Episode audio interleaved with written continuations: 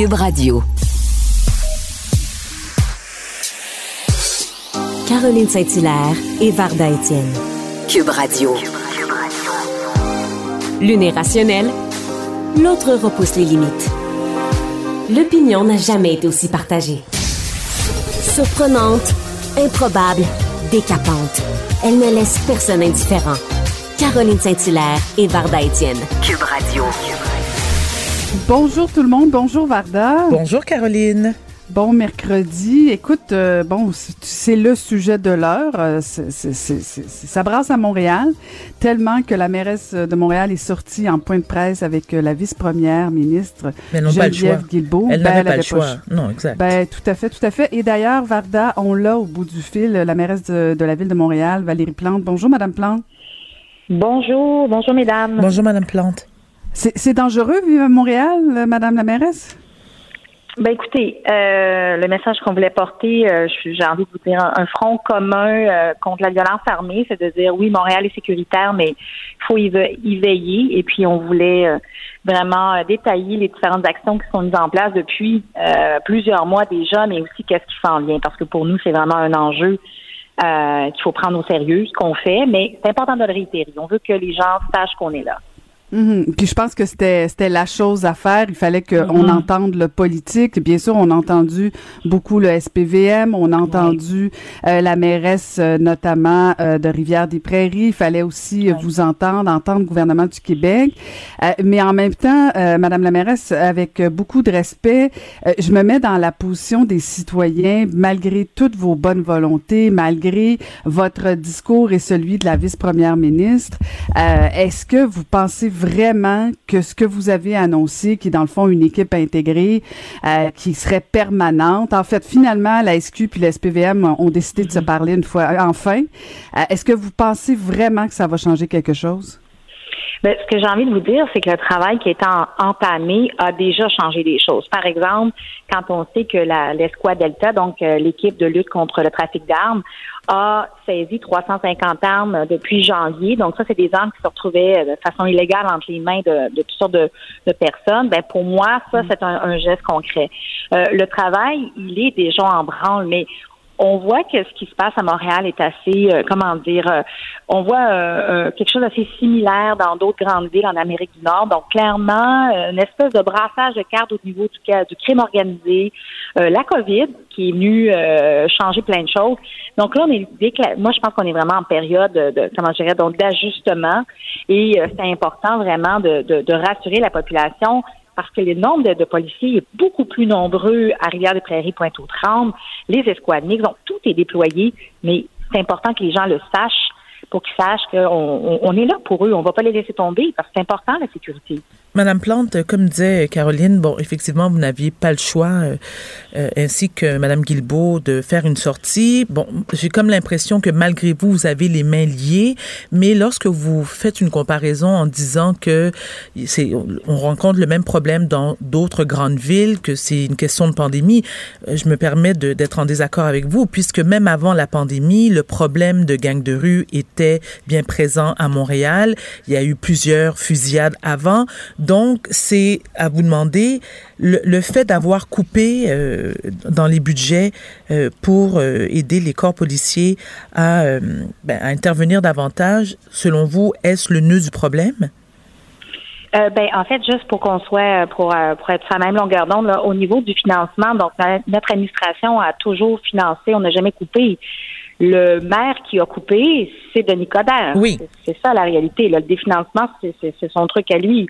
Donc, pour nous, on parle du, financement du STDM, mais j'ai envie de dire aussi, puis ce que vous dites au niveau du crime organisé, puis des gangs de rue, c'est vrai que ça a toujours été présent, mais là, il y a quand même une recrudescence avec des armes à feu. C'est ça la différence. Et euh, je pense que quand on, euh, des fois, ça, pour certaines personnes, ça va paraître peut-être une, comment dire, une, une, une solution à long terme, mais moi, j'y crois. C'est-à-dire, oui, le travail euh, des policiers, mais c'est aussi tout le travail terrain qui se fait dans les communautés qui parfois peuvent être plus marginalisées. On peut se demander comment ça se fait qu'il y a plus, par exemple, de, de crimes armés dans certains coins de la ville. Puis souvent, c'est des raisons systémiques. C'est vraiment comme, bon, ben, il n'y a pas assez d'investissement, il faut qu'on puisse créer des opportunités pour euh, les jeunes et les moins jeunes. Donc, moi, j'essaie vraiment de, de travailler sur l'ensemble du, euh, du spectre de qu'est-ce mhm. qui favorise la violence à Montréal. Puis euh, ça, ça fait partie des éléments, là, définitivement. Parce qu'effectivement, Madame la mairesse, le problème est vraiment multifacette. Il n'est pas seulement euh, des armes à feu ou quoi que ce soit. Il est bon sur euh, sur plusieurs plusieurs plusieurs facettes. Entre autres, oui. Ben oui, tout à fait, tout à fait. Mais, mais en même temps, je me posais la question pourquoi la GRC est pas justement dans votre groupe puisque euh, vous parlez euh, des armes à feu, euh, vous avez interpellé notamment le fédéral en février. Il s'est passé quoi depuis le mois de février avec le gouvernement fédéral?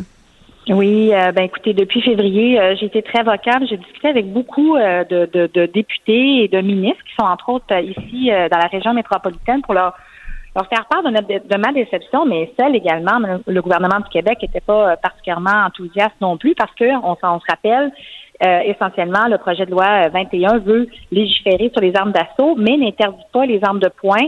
Ce serait aux villes de les gérer. Mais on sait bien que le trafic d'armes n'a pas de frontières. Ça, se promène. Puis au final, il faut avoir, je pense, un choix de société. Donc, euh, c'est vrai que ce matin, euh, le gouvernement fédéral n'était pas avec nous. ces discussions-là, on continue à les avoir avec eux. Ils doivent décider ce qu'ils vont faire avec leur projet de loi. Mais je dois également mentionner qu'ils ont été présents dans le financement euh, au cours de cette année sur différents programmes de prévention de la violence. Donc, ils sont là, mais je pense que l'enjeu de la légifération des armes de poing, ça n'est pas une facile. Hmm. mais mais là, je, vais être obligée de, de vous euh, vous challenger un peu, Madame la mairesse, parce que je me mets dans la peau des Montréalais. Euh, c'est bien beau ces discussions là, mais à un moment donné, il va falloir que le ton monte un peu. Ils s'en vont en campagne électorale.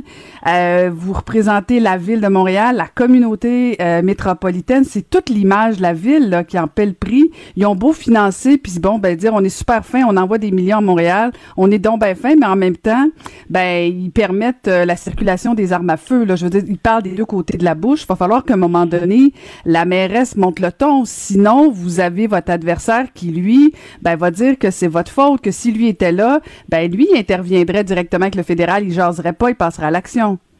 Ben, écoutez, ça, vous le savez, hein, on en a déjà discuté à quelques reprises. À chacun son, sa façon de fonctionner. Moi, je ressens pas le besoin de donner un coup de coup de poing sur la table pour montrer que, j'ai de l'autorité, du leadership. Alors, tout ce travail-là se fait soit en arrière-scène, soit on, on s'entend que ce matin, c'était un peu cette cette perche, on va le dire comme ça, au fédéral, de nous donner des réponses concrètes parce que au final, même si on réussit la ville de Montréal, la région métropolitaine, a, et c'est ce qu'on veut, baisser le nombre de crimes armés. Je veux dire, on ne contrôle pas les frontières, on ne contrôle pas le trafic d'armes. C'est, ça serait comme un coup d'épée dans l'eau. Alors, disons que je fais mon chemin tranquillement, euh, tranquillement, chacun son approche, mais on est à la même place. C'est-à-dire que mhm. c'est inacceptable qu'on n'ait pas de plus de lois pour protéger euh, la population puis d'interdire les, les, armes. Là. Mhm, mhm.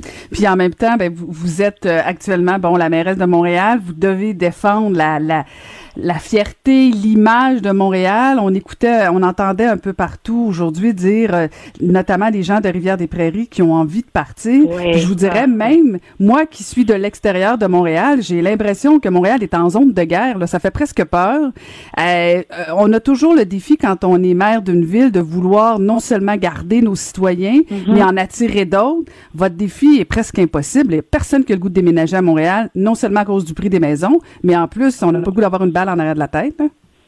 Ben, c'est évident que euh, l'enjeu de la sécurité, euh, on l'a dit, est complexe, donc on ne peut pas trouver une solution mur à mur, mais il est fondamental pour toutes les raisons que vous venez d'évoquer. On veut que les Montréalais restent à Montréal, qu'on en veut des nouveaux, des citoyens, citoyennes. On veut que, on veut continuer à se promener en sécurité. On veut continuer d'être dans les dix villes les plus sécuritaires au monde pour les étudiants. Mhm. C'est présentement là où on se situe dans le palmarès. Donc pour moi, c'est une raison euh, la sécurité, c'est d'abord les soins citoyennes pour leur qualité de vie, mais c'est aussi un facteur d'attractivité pour les entreprises, pour les universités. C'est absolument essentiel. Alors, euh, on continue à mettre les bouchées doubles, puis on va travailler avec l'ensemble des partenaires, dont le fédéral. Madame, Madame Plante, euh, les fusillades récentes ont eu lieu dans des quartiers Montréal-Nord et Rivière-des-Prairies. Comme Caroline vient de le mentionner, euh, certains résidents du quartier veulent absolument déménager. Il y en a qui ont même commencé à déménager. Sans vouloir généraliser, bon, certaines personnes qui vivent dans ces quartiers sont des personnes qui euh, vivent parfois dans des, ben, dans des milieux défavorisés. Alors, la question qu'il faut se poser, c'est en quittant Rivière-des-Prairies ou Montréal-Nord, ils vont aller où ces gens-là? Ils vont aller où? Ben, écoutez, euh, là, c'est un choix. J'imagine qu'ils vont peut-être déménager en banlieue. Mais, oh, mais c'est cher en banlieue, Madame Plante, c'est pas. Ben oui, mais non, mais je, je, je comprends. Est-ce que vous me posez une question ou est-ce que je suis un peu embêtée parce que je ne peux pas savoir exactement quel est ce choix euh, qu'ils ont personnellement, mais c'est de là l'importance de s'assurer que les gens restent à Montréal. Puis euh, on, parlait des quartiers où est-ce qu'il y a plus euh, il y a plus de, d'incidents violents. Ben justement, il faut se poser la question qu'est-ce qui fait euh, que là-bas, pardon, est-ce que c'est un manque d'infrastructures sportives? Est-ce que c'est le manque de logement? Est-ce que mhm. c'est le manque d'espace vert? Qu'est-ce qui fait que des citoyens ont plus envie de saisir des opportunités euh, positives, je peux dire, plus illégales, plutôt que de balancer de l'autre côté puis se promener avec un gun illégal? C'est complexe comme question. Euh, mais après ça, pour savoir exactement où ils vont aller, peut-être en, dans une en banlieue, mais on sait quand même qu'il y a des coûts associés à ça. Il y a beaucoup moins de logements abordables voilà. également en banlieue. Donc le problème, il est entier. C'est pour ça qu'il faut euh, s'attaquer à ça, puis qu'on le fait depuis plus d'un an. Là. Hmm. Euh, mais Varda pose une, excellente question dans le sens où on, choisit souvent le secteur en fonction de nos moyens. Et là, à un moment donné, on, tasse les gens vers l'est, de plus en plus à l'est, mais à un moment donné, on va arriver aux frontières euh, euh, de mm-hmm. l'impossible. Ça risque, Madame Plante, de devenir un enjeu important pour la prochaine campagne électorale. J'écoutais votre adversaire de Nicodère hier dire que bon, tout d'un coup, la ville est pas sécuritaire. C'est probablement un peu de votre faute aussi. donc je, bah, je dis, je dis avec un petit sourire. Pardon? C'est comme la, la, la, critique facile, mais, mais, mais je, moi, je comprends. Ce que je veux dire, c'est que que ce soit un enjeu électoral, il faut y veiller. Puis, à la limite, ça serait, euh, comment je pourrais dire, euh, le sentiment de sécurité, pour moi, là, c'est fondamental. C'est à la base de qu'on soit une femme, un homme, qu'on soit une famille. On ne veut pas avoir peur que nos enfants se promènent ou que nous-mêmes, on soit euh, qu'il y une balle perdue. Alors, ça, pour moi, c'est fondamental. Là où je suis moins d'accord, c'est, en fait, je ne suis pas d'accord du tout avec mon adversaire, c'est de dire que Montréal est dangereux. Je trouve que c'est une, c'est, c'est, trop simpliste et ça vient un peu nier tout le travail qui est fait par le SPVM, tout le travail des organismes communautaires, des, populations.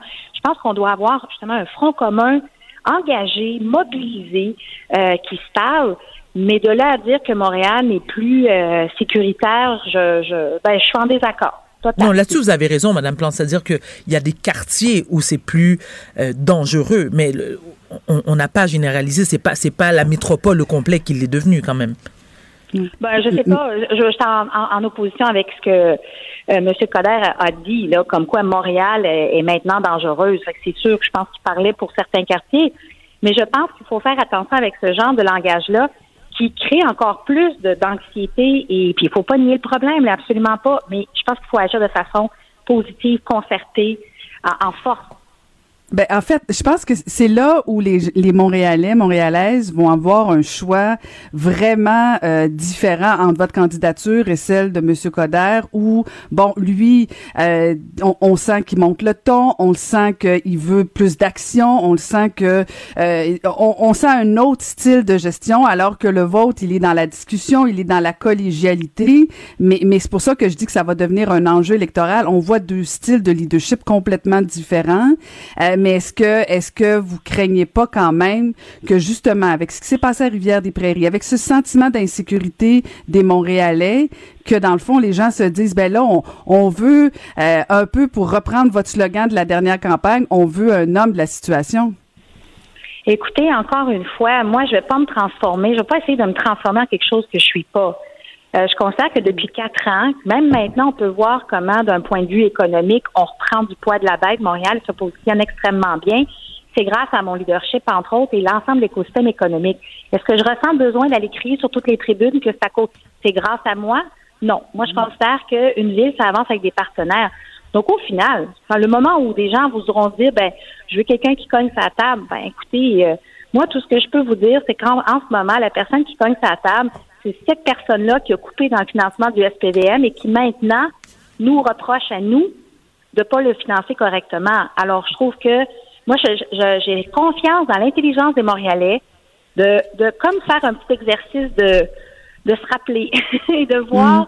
les chiffres, puis les preuves, de dire c'est bien beau là, de dire des choses, mais il faut qu'elles soient appuyées. Moi, je suis rigoureuse, je connais mes chiffres, je connais mes données, puis je travaille avec les partenaires. Faites vos recherches, comme dirait l'autre, euh, Madame Plante. Comment vont vos relations avec Monsieur Caron? Parce qu'on sait que c'est important de bien s'entendre avec le chef de la police. Ça va bien? Oui, ça va très bien. Écoutez, même dans nos moments de désaccord, parce qu'on en a eu, euh, là aussi, lesquels? je me souviens plus. Je me souviens plus lesquels. On va peut-être parler de l'histoire euh, de, de M. Camara. Euh, dans cette, euh, ça serait le plus récent, mais c'est le plus gros. Mais euh, au final, quand je dis que, je pense que c'est ça aussi ma force, c'est que moi, même si quelqu'un n'est pas d'accord avec moi, je le, je le raye pas de la carte. C'est pas rendu un ennemi. Je veux dire, je comprends le travail de, de M. Caron. M. Caron me respecte aussi. Puis c'est ce qui fait qu'en ce moment, puis depuis plus d'un an, même si des fois on a des désaccords, on travaille dans la même direction. Moi, je pense que c'est ça. Le, service public, pour moi, là, le fait, le fait d'être mairesse, c'est ça. C'est le bien commun. C'est pas à propos de, de victoire ou de comment dire donc euh, qui qui l'emporte. Euh, comment dire donc dans, dans, différents débats, pas débats, mais je veux dire, je, je tiens vraiment. Je pense que la collégialité et le travail de fond mènent à des résultats qui sont souvent beaucoup plus forts que le coup de gueule. Hmm. Ben, en tout cas, ça sera pas ennuyant comme campagne électorale. Merci d'avoir pris le temps. Merci d'avoir pris le temps de nous parler. C'est apprécié, Madame Merci, Plante. Madame Plante. Ça me fait plaisir. Bon après-midi. Pareillement, Merci beaucoup. Donc, c'était la mairesse de la ville de Montréal, quand même, euh, Valérie Plante, Varda, qui, qui a pris le temps de nous parler. Euh, quand même très occupée. Oui. et, et euh, on, on, faisait le débat, toi et moi, hier, sur euh, justement ce, le, le, le, volet politique qui embarquait sur la patinoire. puis bon, là, c'était la chose à faire aussi, sûr, parce que le sentiment d'insécurité. Oui. Ben oui, ben oui, ben oui. Puis honnêtement, moi, je voyais des topos depuis ce matin. Euh, puis bon, tu sais, je suis pas, je suis pas de Montréal, je suis encore moins de Rivière-des-Prairies, alors je n'ai aucune.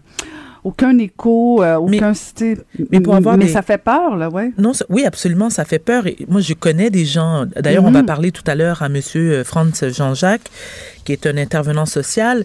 Je connais des gens qui vivent à Rivière-des-Prairies et ils sont non seulement extrêmement inquiets pour l'avenir, Ben songent à déménager. Et lorsque j'ai posé la question à Madame Plante, bon, je m'attendais pas qu'elle me donne une réponse claire, mais au moins qu'elle puisse nous aiguiller, c'est-à-dire ces gens-là qui n'ont pas nécessairement les moyens d'aller, de déménager en banlieue ou même d'aller au centre-ville ou que ce soit dans le Myland, peu importe, ils vont aller où? Parce qu'ils ont droit, eux, de vouloir protéger leur sécurité, celle de leurs enfants. Ils ont droit d'être inquiets. Tu imagines, Caroline, il est 3, 4 heures, 5 heures de l'après-midi, tu rentres chez toi et tu te dis, attends une minute, est-ce que je, risque d'être une victime d'une balle perdue ou mes enfants? Donc, ils veulent déménager. S'ils paient un loyer à prix modique, est-ce qu'ils vont être capables de se relocaliser ailleurs avec un loyer du même Non, montant? Alors, c'est ça qui est inquiétant. Donc, oui, Madame la mairesse a raison, Madame Plante, lorsqu'elle dit ce qui est important, c'est de, de, de, de, faire en sorte que le quartier soit plus agréable, plus sécuritaire. Mais ça, c'est facile à dire en parole et je comprends qu'elle n'a pas la réponse parfaite pour Mm. nous. Mais en tant que mairesse, euh, moi, me faire répondre qu'on va essayer de trouver une façon de rendre les lieux plus sécuritaires, moi, c'est pas une, une réponse satisfaisante Mm. si j'étais une résidente de ces quartiers-là qui sont, qui deviennent, comme je disais, un Far West. C'est très inquiétant. Puis, Parce que y a, ben oui, ça fait peur, ça fait peur parce qu'en plus il y a des enfants, tu sais, en plus il Oui. y, a- il y a soi, bien sûr, c'est déjà quelque chose. tu sais, quand tu fais tirer, tu sais, quand- Caroline, Ben lorsqu'on entend qu'il y, a des- il y a des coups de feu qui sont tirés sur des portes d'appartements, alors, euh, les appartements, c'est, on vise le milieu. Est-ce que c'est le milieu qu'on visait? Est-ce que c'est quelqu'un à, à gauche ou à droite? Tu peux être dans ton lit, tu peux être dans ta cuisine. C'est un risque, c'est c'est un grand risque à prendre. Puis c'est c'est c'est pas fini là parce que Et le- voilà. la vengeance est, est comme euh, hein, c'est c'est c'est engagé là, c'est on est pris dans l'engrenage. Alors là c'est c'est tu sais que c'est pas terminé. S'il y a, s'il y a Malheureusement. une guerre, ben, Ben, c'est ça il y a guerre présentement. Tu sais, on, on, on frappe à semblant. On n'a pas, on n'a pas la tête dans le sable. On sait que en majorité, lorsqu'il y a des assassinats de membres de gangs de rue, et encore, bon, je parlais, euh, je parlais de Monsieur Montpoint hier, je ne sais pas si tu te souviens, qui est un chef bien de sûr. gang qui a été assassiné sur euh, une, une réserve, euh, sur la réserve amérindienne, je me, je me souviens plus laquelle, mais c'est sûr que cet homme-là, chef de gang, a des soldats dans son Ben entourage. ben. Et ces gens-là vont riposter, c'est sûr. Mais qui sont-ils? Et on voit, on constate que certains membres de gangs de rue sont de plus en plus jeunes. Lorsque tu as 16, 17, 18 ans, qu'on te dit, là 500 pièces, voici une arme à feu, va régler, je veux dire, va descendre telle personne. Mais malheureusement, à 17, 18 ans, t'as pas le même niveau de maturité que quelqu'un qui a 35 ans. Ben non, ben non. Donc, alors, Ben non. encore une fois, c'est ça qui, qui- qui- moi, qui me. qui- vraiment, Caroline, que je trouve vraiment inquiétant, c'est qu'ils sont de plus en plus jeunes, non, ils ils sont pas expérimentés, se foutent littéralement des conséquences parce qu'ils. Parce qu'oublie pas, ils ont quelque chose à prouver, ces jeunes-là. Puis les, les- ben oui, puis la- les, euh, les, mon Dieu, les péna- pas les pénalités, mais euh, les condamnations en prison en bas de 18 ans aussi. On, Ben, on est et ailleurs, voilà, là. et voilà. ça. Donc avec avec Monsieur, euh, avec Franz tout à l'heure, Franz Jean-Jacques, on va pouvoir en parler parce que lui, il a euh, quotidiennement des conversations et puis il intervient auprès de ces jeunes-là. Il va nous parler quelles sont les vraies problématiques, quels sont les les enjeux aussi. Mais, euh, Puis, on parle beaucoup de la police, mais on peut pas régler ça sans les organismes communautaires. Ben qui voilà, sont la vraiment connectés. Puis je pense que la mairesse l'a bien dit aussi. Tout à euh, fait, tout le à fait. problème est vraiment euh, très très varié. Oui. Écoute, ça arrête pas de bien aller à Montréal. En plus, dans, dans l'est de Montréal, la légion... J'ai tellement de difficultés. La légionellose. Merci, merci. Fait deux morts à Montréal. Écoute, la Je ne connaissais pas ça, moi. Je connaissais Ah pas non. cette bactérie. Non, on c'est avait la déjà première parlé dans le passé, mais là, on est tellement occupé avec la COVID depuis deux ans qu'on avait oublié ça. Mais, euh, mais effectivement, là, deux morts dans l'est euh, de Montréal. Euh, écoute, on a, on a décelé 10 cas qui ont été répertoriés, pardon, depuis 10 semaines. Hmm. Euh, c'est quand même préoccupant. Euh, on dit que ça, tu, ben, en fait, tu, tu le sais maintenant, là, tu peux attraper ça dans l'eau, notamment. C'est une Mhm. bactérie. Et les mêmes qui symptômes se- que la COVID, paraît-il, hein? Ben oui, en plus, en plus. Fait que ça, ça, ça se multiplie en eau chaude. Alors, euh, non, ça fait peur. C'est tout ça dans l'est de Montréal. Fait qu'écoute, vraiment, donne le goût de déménager à Montréal. T'as le choix, t'as la COVID, la légionnellose, que j'ai de la difficulté à dire, ou une balle dans la tête. Fait que t'as le choix. Brossard. Ben oui. Brossard ou la mort. Canton de l'Est. Canton de l'Est, oui, ou absolument. Longueuil. Les Ben oui. oui. N'importe quoi, mais pas Montréal. Non, c'est ça, c'est ça. Oui, écoute, on fait, on fait pas, on fait pas une belle publicité. Ouais, Frédéric que- sera pas content parce que lui, il aime pas ça qu'on dénigre Montréal parce qu'il dit dans le fond qu'il y a plein de secteurs où ça va bien. Mais effectivement, c'est problématique. Mais bon, on, on peut toujours euh, contrôler un petit peu mieux euh, la légionellose. Hey, je l'ai eu! Bravo, Caroline. Une médaille. Parlons de problématiques et de problèmes. Cette retraitée. Non, non, mais attends. On va achever nos auditeurs. Écoute, on est- On, on braille pas tout le monde. Dans cinq minutes, dire, on braille ensemble. l'actu- L'actualité étant ce qu'elle est, c'est vrai que c'est assez déprimant, mais euh, tu as entendu parler de cette retraitée de 71 ans euh, qui vit, la pauvre qui vit l'enfer avec Ah des voisins mal commodes. Et Ouais, là, ça, c'est dans ton, ben, ça, c'est dans ton coin. Oui, ah oui oui oui, oui, oui, Alors, ben alors ben la dit... cohabitation, pas facile. Hein. Non, surtout en, ben, en Estrie, c'est pas facile. À Brossard, on a passé ça Ça m'a rappelé ta voisine, d'ailleurs. Oui, non, mais ma voisine, elle ne me fait pas suer dans ce sens-là. Tu sais, elle mm. ne me menace. Non, ma voisine, elle ne se mêle pas de ses affaires. Tu sais, elle, est un peu commère, mais je j'ai jamais subi de menace de mort de sa part. Euh, elle, elle a jamais essayé de c'est-à-dire, il n'y a pas eu de bris de, de, mes, euh, de, de- de mes avoirs. Non, non. Euh, tu sais, elle est Non, juste non, un peu ça. fatigante. Mais, oh, d'ailleurs, je lui ai parlé, hein. Je lui ai Ah oui? Oui, oui, oui. Ah? oui. Ma- oui, Vous avez fait la paix ou. ben, la paix, c'était pas vraiment la guerre, mais elle avait besoin que. ou Non, mais tu sais, je lui ai fait part de, de, de, de mon insatisfaction. Elle s'est excusée et m'a Ah, promis. ben oui, oui, oui, bravo. oui, oui. Parce qu'elle est gentille à la base. Elle est, elle est, elle est gentille. Elle se met pas Ah, de ben, ses dans affaires. c'est- quelques temps, tu vas souper avec elle. Non, je veux dire, il y a des limites. C'est, ma voisine, c'est pas ma chum de fille. Là, puis je- comme tu sais, je cherche pas de nouvelles amies. Hein? Moi, Non, je peux être un peu sauvage. Hein, tu le sais. mais, mais dans ton quartier, Caroline, Caroline, Oui, c'est pas mais de oui, changer de sujet. Parlons-en de la retraitée de 71 ans. Qui vit Euh, l'enfer. Sandra Reed, ben oui, tout à fait. elle vit l'enfer parce que ses voisins, euh, ce qui est une famille de six enfants quand même, il y a cinq chats et un chien, ils ont aménagé, emménagé il y a quelques mois, et euh, le père de famille lui, un gentil, un gentil personnage, qui la menace à tout bout de champ. Hein. C'est sans euh, oublier le bordel parce qu'ils sont pas très propres de leur personne. Donc, euh, et euh, il y a aussi, bon, ils font des feux dans la cour. Écoute, c'est vraiment le bordel. Mais tu sais, lorsque tu achètes une propriété et que tu as des voisins désagréables, c'est pas comme quand tu es locataire et tu peux dire, tu sais quoi, bon, parfait, y a, la cohabitation n'est pas possible, on, c'est- on, on ne peut pas vivre en harmonie, je vais déménager. Je vais briser mon bail ou je vais expliquer à mon propriétaire que dans les conditions, je préfère quitter. Mais lorsque tu es propriétaire de ta maison, tu fais quoi? Tu sais, on a entendu des histoires d'horreur. Tu connais l'émission Craindre son voisin? mais non, mais Caroline, j'ai lu Ben cette histoire-là. Écoute, la dame a 71 ans, la pauvre. Je veux Non, dire, non, elle avait hâte à sa retraite. Oui. C'est l'enfer. tu sais, une retraite en paix où elle entend les papillons, tu sais, ou Jack Lecoq. Non, c'est vrai, Jack Lecoq, tu t'en es débarrassé. Il n'existe plus. Non, je le voulais dans mon assiette pour. Euh, ouais, c'est ça, pour la Thanksgiving, mais bon, ça va, je, je vais passer à autre chose. Mais, mais tout ça pour dire que. Je te pose la question, Caroline. Bon, tiens, en tant qu'ancienne mairesse, Oui. Dans un cas comme celui-là, Hmm, c'est embêtant. ouais, ouais, ouais. c'est pas une bonne réponse, c'est ben, embêtant. Non, mais encore, Caroline, ben, c'est embêtant. On va à la pause. Non, non, mais. Non, mais c'est-à-dire que, écoute, je, je comprends. Non, mais ce que je veux dire, c'est embêtant. Si j'étais mairesse euh, et là, tu te retrouves avec une chicane de voisins, c'est ça la réalité. C'est plus qu'une chicane, Puis- Caroline. Quand il y a des menaces de mort, ça, c'est- ça va. Ben oui, oui, oui, oui, tout à fait. Mais là, à la limite, elle peut toujours euh, avoir recours à la police. Bon, mais, mais c'est compliqué, tu sais, Oui. Que- qu'un maire ou une mairesse s'implique, ça changera pas nécessairement grand-chose. Euh, moi, je pense qu'effectivement, il y a des plaintes de police qui peuvent se donner. Tu sais, tu peux faire aussi des plaintes parce que bon, on voit des photos. Je suis pas certaine qu'au niveau de l'aménagement, c'est extraordinaire. Mais elle a, elle a essayé de vendre. Tu sais qu'elle a. euh, oh oui, plus, j'aurais dû le ben mentionner. elle a, elle a, le goût d'aller là? ben voilà. Alors voilà, c'est que les gens disent Peut-être ben, quelqu'un de Rivière-des-Prairies aurait le goût de déménager en Oh. tombée pas fine. Mais non, mais qu'est-ce que tu veux? J'essaie Ben de trouver voyons, des solutions. hein. Caroline, alors déjà que les gens de Rivière-des-Prairies vivent l'enfer à Rivière, tu veux dire allez vivre Bon, l'enfer moi, c'est ailleurs. sécuritaire. C'est sécuritaire. Non, alors- il n'y a pas de balles. Les gens de Rivière-des-Prairies qui nous écoutent en ce moment. Vous ne pouvez, je ne vous suggère pas d'acheter la maison de Madame, comment elle s'appelle encore, excusez-moi? Sandra Reed. Sandra, ouais, Sandra Reed. Mais je vous, je vous, j'ai une bonne nouvelle pour vous. La duchesse de l'Estrie, Caroline Saint-Hilaire, pour ne pas la nommer, possède une maison magnifique avec un terrain magnifique et un lac. Tu l'as jamais vu, tu le sais. Moi, j'ai vu des photos. Bon, C'est très beau. Hein? Mais blague à part, non, mais blague à part, c'est un gros problème. La cohabitation, Oui, le voisinage. Écoute, j'en ai eu des problèmes comme ça quand j'étais mairesse où même les gens venaient au conseil de ville puis disaient bon ben là, elle a fait un garage puis le garage est trop gros puis le garage il, il est construit sur un petit morceau de mon terrain puis ci puis ça.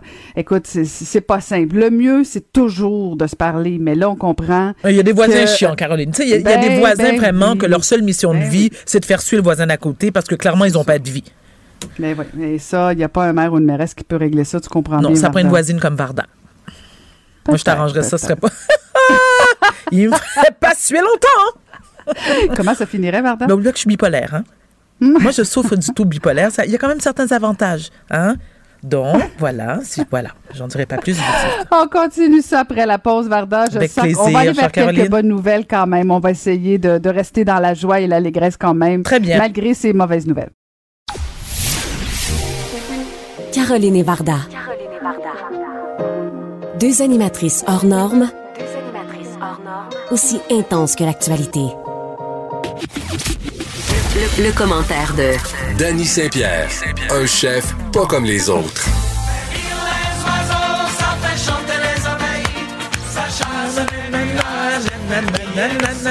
Ça fait rire.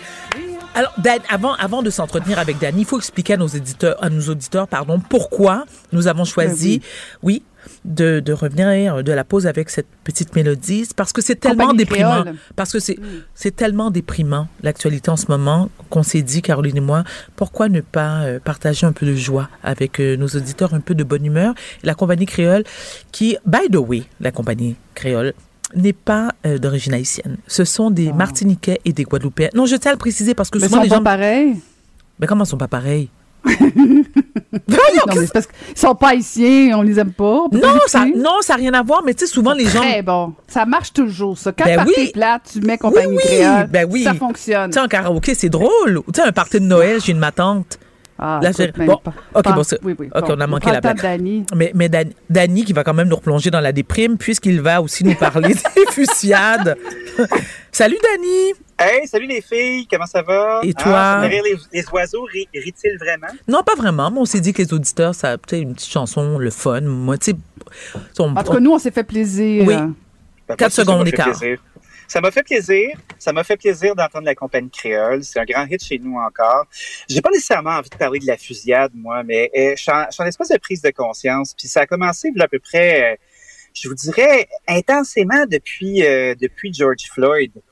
Euh, ce matin, euh, j'ai j'ai eu la chance de pouvoir euh, discuter avec mes, mes auditeurs, comme à chaque matin. Puis on, j'essaie de regarder cette fusillade d'un autre angle. Puis de l'angle euh, de l'égalité des chances. Parce que quand on regarde les gens qui ont été assassinés, malgré le fait qu'ils aient, euh, qui disait un, mode de vie qui soit criminalisé. Euh, on, on, voit des, des, poches de Montréal, des coins où il y a de la violence qui monte, de la violence par arme à feu. Puis ça, ben, c'est un, un, symptôme de quelque chose qui est beaucoup plus grand que ça. Est-ce qu'on euh, est-ce qu'on euh, va se tanner à un moment donné de profiler des citoyens, de les repousser dans un coin, euh, de ghettoiser euh, d'une quelque sorte euh, un pas de la société? Puis je m'explique. Quand tu ne te reconnais pas dans les gens qui te dirigent, quand tu ne te reconnais pas dans les opportunités qui sont devant toi, est-ce qu'on peut réellement parler d'égalité des chances? Je regardais mon entreprise, puis les, les setups que j'ai autour de moi, c'est Paul en maudit. Oui, mais Dani, je t'arrête tout de suite, si tu me permets. Oui. toi, ce discours-là, euh, je l'ai déjà entendu. Et la raison pour laquelle je suis un tantinet en désaccord, c'est parce ah que on, on et, je comprends lorsque tu parles de l'égalité des chances, mais à un moment donné, il faut que tu la crées toi-même, ta propre chance. Et, je le dis, je me permets de, de, de faire ce commentaire-là parce que je suis moi-même une personne de couleur, une minorité visible. Et euh, donc, ma chance, si la chance existe, euh, c'est-à-dire que j'ai pris les moyens pour me rendre où je suis. Et il y a d'autres personnes. Non, non, Caroline, non, attendez, attendez. Oh, c'est pas tout Allô? le monde qui part à la même place. Mais non, Caroline, non, non, mais attendez, attendez, attendez, attendez. Excusez-moi, est-ce que je peux terminer mon point? Moi, je connais. ce que je de faire. Alors, merci, cher Dani, parce qu'on voit la, la comtesse est en train de se rouler les yeux, là. Alors, moi, je roule pas mes yeux. je sais, c'est pour ça que je suis contente d'échanger avec toi. La, la, comtesse prend un verre de vin. Mais, mais ce que je voulais te dire, c'est qu'il y a des, il y a des gens.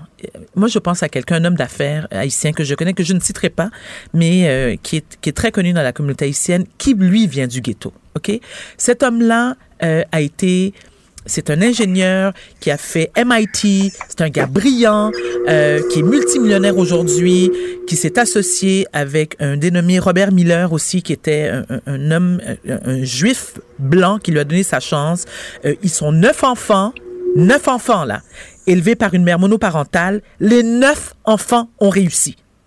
Donc, à un moment, de, vous allez me dire c'est l'exception à la règle. Non, c'est ben pas vrai. Non, arrêtez. Moi, j'embarque pas dans ce discours-là. C'est pas vrai. C'est pas vrai. Oui. J'allais pas là du tout. Merci, merci, Dani. Alors, remets-moi à ma place, s'il te plaît, c'est mérité. Non, mais c'est pas que je veux te remettre à ta place. C'est juste que quand on grandit, là, on grandit avec des exemples autour de nous. Puis l'être humain est une, une bébête assez intelligente. Parce que quand, quand on commence à, à glamouriser euh, certains phénomènes, tu sais, on parle du gangster rap, on parle de, mm-hmm. de, de, travailler le fame. L'argent facile. L'argent facile, les belles mm-hmm. voitures, les minettes, l'espèce de party sans fin.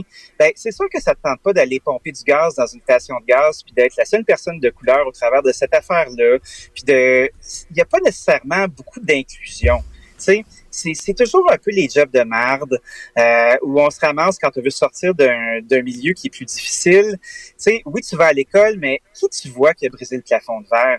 Oui, il y a ton ami, c'est un, bel exemple. L'éducation, c'en est une aussi, mais je pense que effectivement, ce sont des exceptions. Tu sais, moi, je pourrais me dire, euh, j'avais quand même ce réflexe-là, même si j'ai gagné à la loterie de la vie, à me dire, moi, j'ai un milieu super modeste, je me suis démerdé, c'est à eux de s'arranger. Je comprends.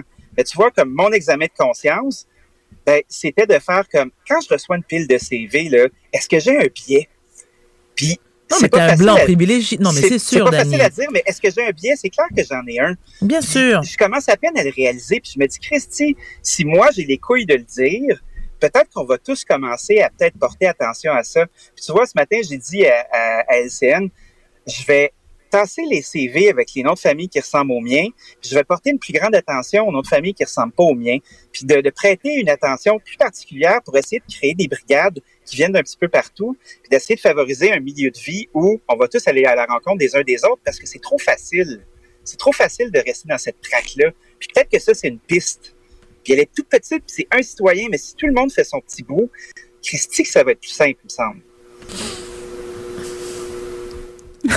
les, criquets, sérieux, les filles, les criquets? C'est exactement ce que j'allais dire. Criquets? Non, je suis d'accord. Voilà. Pourquoi je fais toujours des criquets? Il me semble que c'est gentil ce que je viens de dire. Oui, oui, oui, ben absolument, c'est très gentil. Puis je non, mais ça invite à la réflexion. Ben, voilà, exactement. On exactement. Pas là. Mais oui, parce que je me commets là, tu sais, moi j'ai inconsciemment. Mais j'ai pas la réponse, Dani. J'ai pas la réponse. J'ai pas la réponse. Moi non plus, je l'ai pas. C'est-à-dire que moi, je, je, l'ai toujours fait.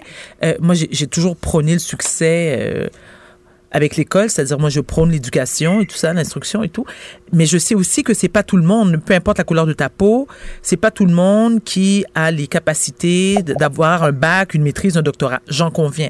Mais il faut trouver une façon, malheureusement, je n'ai pas la réponse, il faut trouver une façon d'intéresser ces jeunes-là à autre chose, les valoriser d'une autre façon, de leur donner des modèles aussi. Parce que vous savez, lorsqu'on est, on, est, on, est élevé dans des quartiers défavorisés et que par une mère monoparentale qui est obligée de tenir deux boulots pour être capable de joindre les deux bouts à la fin du mois, qui a deux, trois enfants, que cette mère-là qui est crevée hein, après avoir fait un 16 heures, c'est dur de demander à cette dame-là, bon, là, c'est le temps de t'asseoir, il est rendu 11 heures le soir, t'es brûlé, t'es sorti chez toi, il était 6 heures ce matin. La fait de devoir, euh, va au théâtre avec les enfants, va les emmener visiter un musée. C'est quasiment pas possible. Mais il y a, y, a, y a des trucs comme des organismes, comme les grands frères, par exemple qui peuvent aussi. Il y a, et, je, peux vous, je peux vous le garantir, parce qu'encore une fois, je répète, on va tout à l'heure recevoir Franz Jean-Jacques, qui est euh, un Haïtien qui travaille dans, dans, le milieu, qui lui vraiment, la jeunesse des, des minorités lui tient à cœur. Il fait un maximum, il met plein de trucs sur pied pour intéresser ces jeunes-là, mais c'est pas toujours évident. Le sport aussi. Le sport pour moi, est un bel exutoire. Parce que le sport, non seulement, on, dit, je suis la première à le dire, l'école n'est pas nécessairement, euh, n'a pas nécessairement été conçue pour les garçons. Hein? Demander à des ados mal de s'asseoir sur un banc d'école pendant huit heures, être concentré, c'est pas tout le monde qui a la capacité de le faire. Mais, et, moi, ça a sauvé mon fils, ça a sauvé mon deuxième fils, parce que euh, en faisant du sport-études, tu vois, il a, il a pu conjuguer, c'est-à-dire marier le sport et les études. Bon, ça lui a fait du bien. Mais je pense que les écoles devraient de plus en plus, euh, c'est-à-dire le, mettre dans le, dans le programme d'études. Oui, mais il y a un truc, moi, qui m'a. Mais est-ce que ça coûte cher? Ben oui, ça coûte cher. Ben, ben est-ce que ça coûte si cher que ça? Euh, est-ce que, est-ce que le prix d'accrocher nos jeunes, toutes catégories ah, confondues, ben voilà. vaut la peine? Je pense que oui. oui. Moi, il y a un autre truc aussi, Varda, là, qui, qui m'intrigue beaucoup, puisque j'ai la chance de discuter avec vous, mesdames, c'est la colère puis l'injustice. Oui. Quand on pense à, à statistiquement, euh, quand tu as un beau véhicule, tu es une personne de couleur versus une personne blanche, le nombre de fois que tu te fais arrêter, ils sont là, les chiffres. On les voit. Puis c'est un espèce de truc qui est latent puis qui te dit tout le temps que tu pas d'affaires là, puis qui est tout le temps en de te rappeler que peu importe ce que tu fais, tu vas toujours être un peu associé à de la racaille. Puis ça, je pense que la police a un examen de conscience à faire là-dedans. Parce que c'est pas parce que mais, mais... tu es, habillé d'une certaine façon euh, qu'on doit t'arrêter puis te demander de Mais c'est pas tous les. Mais, mais, mais, mais, Dani, encore une fois, je me permets de, t'interrompre.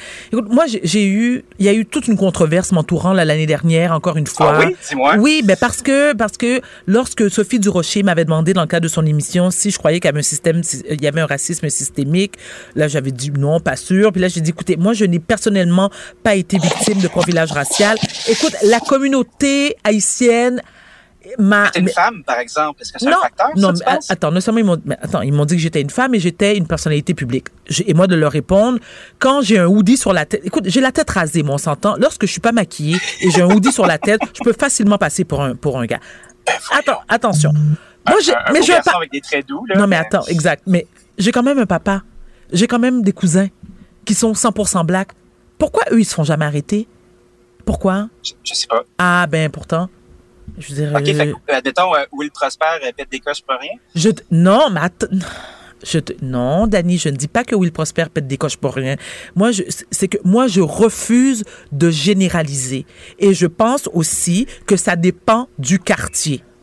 Ah, mais ça, ça, dépend du quartier. Je suis sûre, et ça, j'ai pas besoin d'avoir des statistiques pour, pour, pour, pour me convaincre, mais les probabilités que des jeunes ou des moins jeunes blacks euh, soient victimes de profilage racial à Montréal-Nord et à Saint-Bruno, ben, elles ne sont pas les mêmes. Elles ne sont pas les mêmes. Ça aussi, c'est une réalité. Et comme je dis aussi, c'est pas tous les policiers, c'est pas des, tous les policiers qui sont des TC, c'est pas tous les policiers qui sont des racistes, c'est pas des bon ben alors voilà, donc moi c'est ça qui m'embête, c'est c'est difficile de ne pas généraliser, par exemple, parce que c'est Ben. pas nécessairement de généraliser, c'est juste que ce sont des statistiques, ce On sont des Québec, on témoignages n'est pas- qu'on a. Ouais, mais on est au Québec, on n'est pas, on pas aux États-Unis, on n'est pas à New York. C'est pas de faire quelque chose qui est dramatique, mais quand ça commence à tirer du gun, c'est là qu'on porte attention. Puis je pense que c'est ça qui me, qui me choque le plus. Pendant longtemps, on regardait pas de ce côté-là.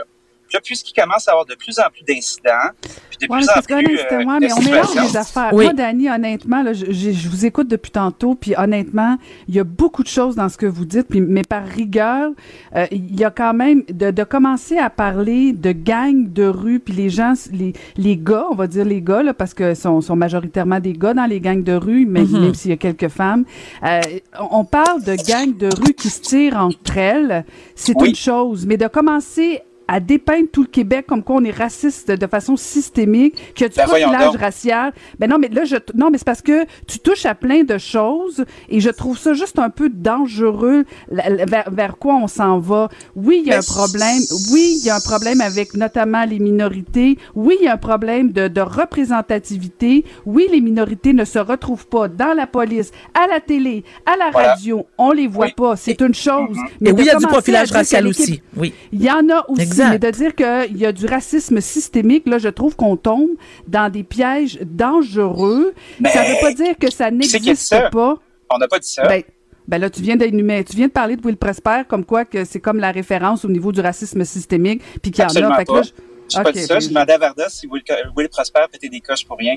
Parce que Non. Varda disait qu'il n'y avait Ah. pas de. que ses membres de sa famille n'avaient jamais été interpellés par Non, les, mais c'est pas- les forces policières. Non, non, Non, mais c'est parce qu'on veut faire des généralités parce Exact. que ça arrive. Oui, ça arrive.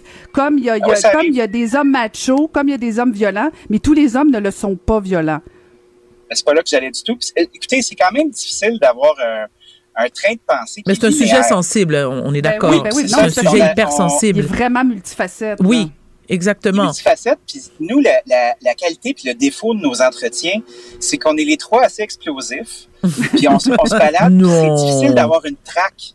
Puis Mais- c'est intéressant pour ça aussi parce que effectivement, euh, Caro, c'est toi qui garde le fort puis qui nous assure qu'on qu'on qu'on dérive pas. Moi, je suis pas en train de dire que le Québec est raciste. Je suis en train de dire que comme individu, euh, je réalise de plus en plus que j'ai des biais. J'ai des biais à briser. puis Ça, ça me concerne. Puis Mhm. c'est pas parce que je suis un raciste, c'est pas parce que je veux discriminer, c'est que je n'ai jamais réalisé à quel point je pouvais, comme entrepreneur, avoir un impact dans la vie de, de gens qui n'ont pas gagné à la loto de la vie comme moi. J'ai un Mais- devoir d'intégration. J'ai envie Mais- de le faire parce que ça m'intéresse. Puis je voulais partager ça avec vous. Ben, c'est tout à ton honneur, Ouais, c'est vrai. D- Dany, absolument. Puis tant mieux si on fait tous ce bout de chemin-là. Il va se passer peut-être quelque chose au Québec. Mais tu sais quoi, à l'inverse, moi, ce qui me dérange le plus, c'est que on parle. Puis là, je vais utiliser le terme de Varda si, euh, si elle accepte que je la cite. Euh, on parle des blacks, des gangs de rue, et c'est l'image que les gens vont retenir, comme si tous les blacks étaient dans des gangs. de rue. Voilà. Et là, Ben, pendant serait 24 heures. Ben oui, c'est plate. On peut-tu parler des bons coups des blacks aussi? Parce qu'il y en a plein Ben de oui, bons coups. On peut-tu exactement. avoir des images positives? Voilà. Mais ça, on leur fait pas ça, non mais non mais Dani, C'est pas non, vrai, Dani, c'est pas vrai, Ça Dani, nous fait pas- appartient, t'as raison, à leur faire de la place, mais il faut collectivement, il faut médiatiquement en parler plus, Oui. parler des Oui. bons coups. Euh, et, et ça, euh, ça, je Mais- te suis. Mais la bonne nouvelle, la bonne nouvelle, euh, avant, avant de se quitter, euh, Dani, Ben oui, attend. la bonne nouvelle, euh, c'est que On depuis, supplémentaire. c'est que c'est que depuis le décès de George Floyd, moi j'ai- vu une différence au Québec. J'ai vu Oui. une différence, c'est-à-dire que mes enfants et c'est mes enfants qui m'ont fait, qui m'ont, qui m'ont, qui m'ont informé de ça, donc qui m'ont fait prendre conscience plutôt. On voit de plus en plus de blagues dans des publicités à la télé. Oui. OK? Ça, c'est une bonne chose parce que là, les jeunes blacks peuvent s'identifier. Mais pour reprendre les propos de Caro, est-ce qu'il manque des blacks à la télé? Oui. Pas seulement des blacks. Il manque aussi des autochtones. Il manque aussi des Indiens. Il manque aussi des Asiatiques. Est-ce qu'il en manque à la radio, à la télé et puis dans d'autres dans d'autres euh, euh, gardes de Pas métier? toujours, euh, Mais, mais pas toujours des, des, des, des blacks qui jouent des, des, des criminels, ben des oui, aussi mais en même temps, t'as des Lionel Carman de ce monde, t'as des Nali, Oui. des Dany Laferrière de ce monde. Il y en Oui. a, il y en a. Ils sont pas tous issus de milieux. Oui, t'as des t'as des Étienne. Vardoches de ce monde. Mais mais mais Dany Laferrière, qui lui est issu d'un milieu modeste, Mm-hmm. a très bien réussi. Je veux dire, il, est très, c'est un homme extrêmement respecté au Québec. C'est une référence. Donc, moi, alors, pour revenir à ce que Caro disait, moi non plus, je ne peux pas tomber dans les, dans les généralités. Et pour répondre à ta question, alors, pour revenir à ce que je disais tout à l'heure, Dani, je pense que vraiment, ce n'est pas, c'est plus une question de, de quartier où l'on vit. Pour moi. Je pense qu'il y a beaucoup plus de profilage racial dans, à Rivière-des-Prés, Montréal-Nord qu'à Sainte-Julie et à Westmount. Ce fut un plaisir d'échanger avec toi, cher Dani. Oui. C'est très riche, mesdames. Euh, je repars avec ma besace, euh, encore une fois animée. Euh, je vous souhaite une bonne fin d'émission, puis je vais continuer à avoir le cœur ouvert hein, parce qu'avec vous, je me sens bien. Merci, Dani. À demain. Oh, écoute en tout temps, ce commentaire de Dani Saint-Pierre est maintenant disponible dans la section balado de l'application et du site cube.radio, tout comme sa série balado, L'Addition, un magazine sur la consommation et l'entrepreneuriat. Cube Radio.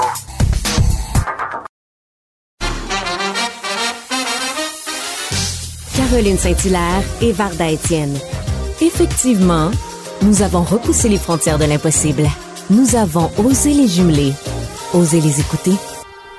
On va retrouver notre chroniqueur politique, Varda. Marc-André Leclerc, bonjour. Bonjour, Caroline. Bonjour, Varda. Marc-André, mes hommages.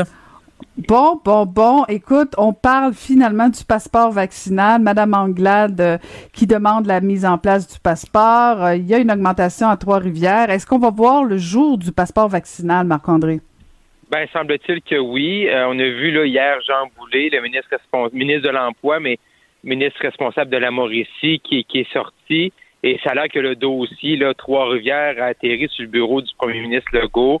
Et c'est lui qui a demandé hier à son ministre de sortir et de faire une mise en garde. Et là, ça fait comme deux, trois reprises que le gouvernement nous, nous, nous sort le passeport vaccinal comme, comme un épouvantail. Là, tu sais, là. Euh, fait que si ça monte, puis là, on voit hein, qu'il y a quand même... et je sais pas pour vous, moi, j'étais un peu surpris quand même. Là, je pensais que cette augmentation-là de cas allait, allait, oui, peut-être arriver, sans doute. C'est un peu aussi scientifique, mathématique, mais peut-être un peu plus tard au mois d'août. Là, c'est déjà en train d'arriver, puis on vient tout juste d'arriver, d'entamer. Là, le mm. mois d'août, on est juste le 4 aujourd'hui. Fait que j'étais un peu surpris que ça arrive tôt.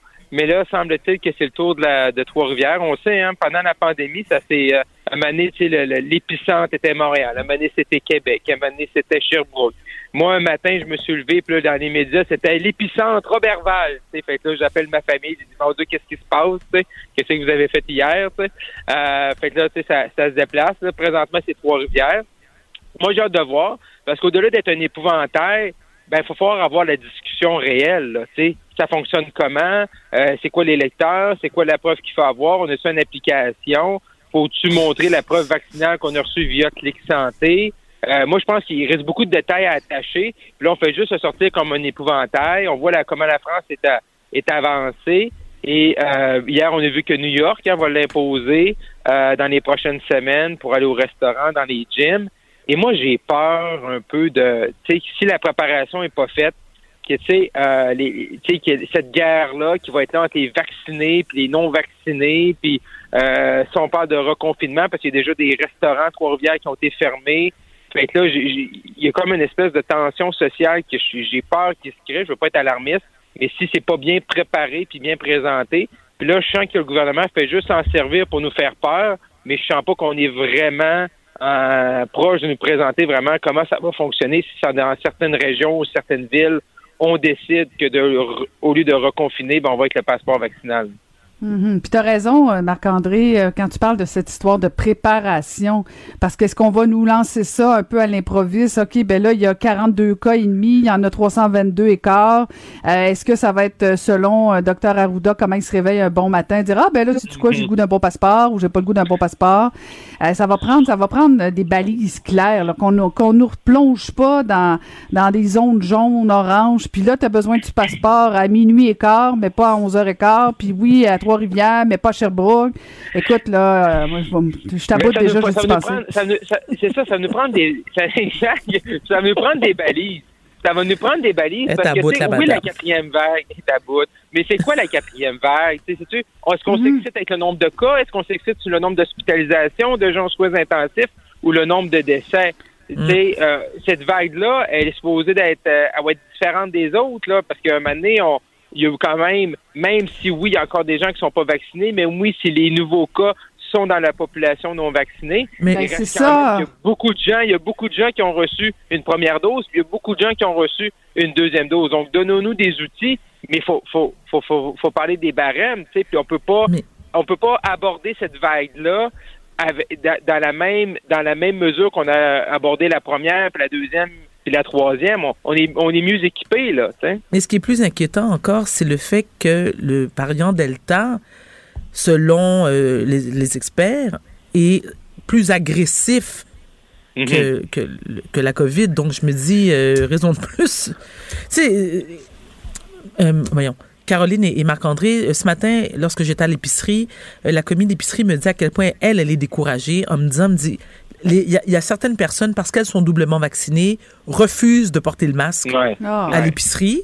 Et Ouais. t'as ceux-là et ceux qui disent ils en ont rien à battre pour aucune raison, ils vont se faire vacciner et refusent de porter le masque aussi et engueulent la commis qui lui dit qui leur demande poliment de le Mm. porter. Je peux pas croire qu'après un an et demi, on est encore là.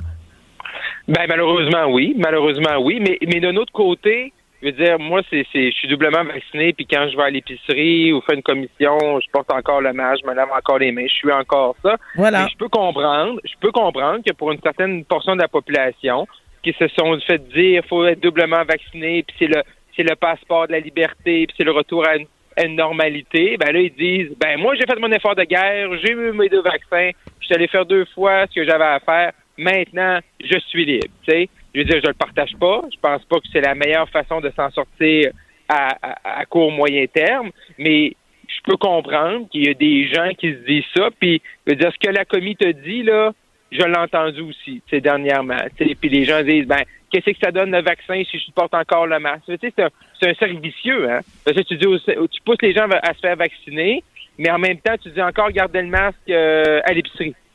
On n'est pas sorti de l'auberge, hein? On n'est pas sorti de ah, l'auberge. Non, non, non, non, non, non, non, on n'est vraiment pas sorti de l'auberge. Puis, tu sais, on sait comment est l'être humain. Là, dès que tu commences à avoir des chiffres gonflés, peu importe l'indicateur, mhm. ben là, c'est sûr qu'il y en a qui vont avoir peur. Puis, il y en a, puis les gouvernements, mais ça va être au gouvernement aussi à agir de dire, écoutez, là, c'est pas pareil, là, tu sais. Là, on a une bonne. Puis les, chiffres de vaccination au Québec, là, sont bons. Euh, tu sais, même on a tellement de gens vaccinés qu'on a vu dans les dernières heures que on va, on a assez de vaccins pour m'en entre- entreposer. Il y a un peu de nouvelles commandes qui vont arriver. À un certain moment, il reste, il reste encore beaucoup. Où là, le gouvernement, s'il veut passer du temps pour travailler, encore euh, plus que 300 000 personnes qui ont encore un vaccin là, planifié deuxième dose après le 1er septembre. Là, il faut mettre des ressources, des énergies pour ces gens- gens-là, là, les sortir de leurs vacances. Puis j'imagine qu'ils vont le faire dans les prochains jours, peut-être pour essayer de les devancer, mais c'est un peu l'effet pervers. Hein? Puis c'était très bien organisé. Sais, tantôt, ta première dose, moi, à Gatineau, j'étais assis, euh, mon 15 minutes d'attente après, puis la, la jeune, la jeune dame est arrivée à me donner ma date pour ma deuxième dose. Je l'ai devancé, mais sinon, j'aurais pu garder mon 29 août, puis me dire, OK, c'est correct, moi, je touche pas au système, puis je reviens le 29 août. Mais tu sais, je l'ai devancé au 4 juillet, mais pour certaines personnes, ben, ils ont déjà une date, ils font leurs vacances, ils font l'été, puis ils vont y aller en septembre. C'est ceux-là, là. Ces 300 000-là, faut, faut tout faire pour les ramener plus tôt, là. Tu es un homme Mhm. responsable, cher Marc-André. Écoute, bravo, bravo, Bravo. Marc-André. Euh, parlons de, de cette nomination de Marie Grégoire à la banque là, qui fait beaucoup, Ouais. qui fait couler beaucoup d'encre. Hein? Ouais, beaucoup trop. Beaucoup trop d'encre. Je pense qu'il faut se calmer les nerfs 30 secondes. Et puis moi, ma, je sais, Caroline, tu es une, une- bonne connaissance. Tu connais bien euh, Marie Grégoire. Moi, je l'ai croi- Mhm. je la connais comme personnage euh, politique. Je l'ai croisée dans des congrès politiques, dans son rôle d'analyste. Elle a analysé la course à la chefferie conservatrice en 2017. Elle était là au débat, tout ça. Fait que je l'ai croisée dans ces circonstances-là. Fait que c'est pas un ami personnel, donc je suis pas là pour la défendre parce que je, je la connais. Mais maintenant, il y a des limites. Tu sais, il y a des limites. Puis ça, au Québec, là, moi, je trouve que la partisanerie politique, euh, puis la petite politique sur les nominations partisanes, c'est, ça devient un peu inutile. C'est pas parce que tu as travaillé dans une famille politique, c'est pas parce que tu as été un personnage public ou tu as travaillé dans les coulisses qu'à un moment donné, tu es juste bon, pour aller manger des paparmanes pas attendre la fin de tes jours, là. Mais moi, c'est tannant. On l'a vu avec. Moi, bon, c'est c'est un ami personnel. J'ai travaillé avec elle, Catherine Loubier, qui est, qui est déléguée générale du Québec à New York jusqu'à la fin de la semaine, qui a fait un beau deux ans. Puis au début, tu sais, parce qu'elle a travaillé avec M. Legault, tout le monde a dit Oh mon Dieu, c'est une nomination partisane, tu sais. Mais moi, Catherine, je la connais bien, puis je sais que c'est une travaillante. Elle a fait un travail formidable. Puis tous les gens, depuis qu'elle a annoncé son départ, les gens vont s'ennuyer. Puis tous les, gens avec qui j'ai j'ai parlé ou j'ai travaillé, qui ont fait contact avec elle, ils l'ont trouvée excellente. Elle représentait bien Québec. C'est une travaillante. Elle a travaillé sur des gros dossiers euh, Canada, États-Unis avec sous, l'air de M. Trump. Mais là, c'est la même chose avec Mme Grégoire. sais. Là, on veut pas lui donner la chance. On commence là l'opposition. Christine Saint-Pierre, là, elle se lève la nuit pour penser à ça. Puis là, c'est sur Twitter. Puis là, c'est comme si elle n'a pas avoir sa chance. Puis là, c'est sûr que M. Legault, il a dit une déclaration lors de la campagne, il a dit fini les petits amis. Puis il a dit aussi dans son discours d'ouverture comme premier ministre lorsqu'il il a parlé pour la première fois comme premier ministre dans l'enceinte de l'Assemblée nationale. Mais si à chaque fois que quelqu'un, tu sais, une... sinon, il n'y a plus personne qui va aller en politique, tu sais. Puis il n'y a plus personne qui va faire ce service public parce qu'après ça, tu peux pas servir les Québécois et les Québécoises dans des fonctions comme celle de PDG là, de, la Bibliothèque et Archives nationales du Québec. Fait que là, t'es juste bon pour aller attendre chez vous, hein, puis euh, compter, compter tes dizaines, puis les ranger, puis aller les échanger à la banque. Tu sais, c'est ça qu'on veut, là. Mais, mhm. mais tout le monde fait ça. Les libéraux, c'est comme ceux autres qui se rappellent pas qu'ils ont été 15 ans au pouvoir, puis non nommé du monde. On pourrait nommer Lynn Beauchamp et toute la gang. Puis euh, ben là, ah ben là, elle est, pas bonne parce que c'est une nomination partisane. Il y a d'autres dossiers présentement. Fait à chaque nomination. Fait qu'à un c'est juste que je pense que quand tu es dans l'opposition, je pense que M. Legault aujourd'hui, peut-être qu'il regrette un peu sa déclaration. Quand tu es dans l'opposition, là, tu vas tout le temps aller dire, ah, les nominations partisanes, puis les nominations partisanes, puis il faut pas en faire, puis les petits copains, puis les petits amis, c'est fini. Mais c'est un système qui est comme ça. Puis quand tu es en place, puis tu veux faire fonctionner ton programme, mais ben, tu mets des gens euh, qui pensent, oui, un peu comme toi, parce que tu as besoin de ces gens-là pour réaliser tes objectifs. Ben exactement, tellement d'accord, Marc-André, parce que euh, tu sais, il faut pas se mettre la tête dans le sable là. Puis moi, j'ai été mairesse, honnêtement, j'en ai nommé des gens avec qui j'avais, oui, des affinités, des accointances, euh, parce que comme tu dis, tu veux faire arriver tes, engagements. Tu t'es fait élire sur un programme et là, tu as quatre ans pour le faire. Si tu te fies juste sur tes adversaires puis des fonctionnaires, ça se peut que ça soit long. Mais mais tu sais, le problème, c'est que euh, une nomination partisane incompétente Là, on parle de d'autres choses. Mais si à la base, la personne, elle est compétente, si elle arrive à livrer la marchandise, ben là, on aura comme, comme électeur, comme citoyen, le pouvoir de mettre dehors euh, un gouvernement qui effectivement aura nommé trop de trop de, de, de petits amis. Mais tu sais, c'est vraiment odieux de la part de Christine Saint-Pierre puis le Parti libéral de, de, de casser du sucre sur des nominations entre, entre guillemets partisanes. Écoute, 523 du Parti libéral du Québec. Je veux dire, avant de te lever puis de condamner, moi, je prendrais euh, deux Pepperman. Franchement, là, c'est... Euh, Qu'est-ce que vous avez avec les Pepperman, vous, aujourd'hui? Il y en avait beaucoup à Ottawa. c'est excellent, un petit Pepperman pour passer une belle journée. Mais euh, non, mais exact. Mais, mais sinon, sinon, Mme Saint-Pierre, on va, on va, on va y faire, on va y faire là, tu sais, même, même, même sur la Bible, de nous dire qu'elle, elle fera plus jamais de nomination partisane, ça leur tourne au pouvoir qu'elle va ben juste choisir des gens qui ont jamais été bénévoles pour le Parti libéral du Québec, qui ont jamais été candidats, qui ont jamais été donateurs, qui ont jamais euh, participé à une activité, un congrès. C'est ça qu'elle est en train de nous dire. Elle, elle fera plus jamais mm. ça. Là. Fait qu'eux autres, ils ont fait ça pendant 15 ans. Monsieur Legault, la CAQ peuvent pas le faire. Puis faites là, mais puis, puis ils peuvent bien revenir. C'est sûr que là c'est facile parce que M. Legault avait dit c'est fini.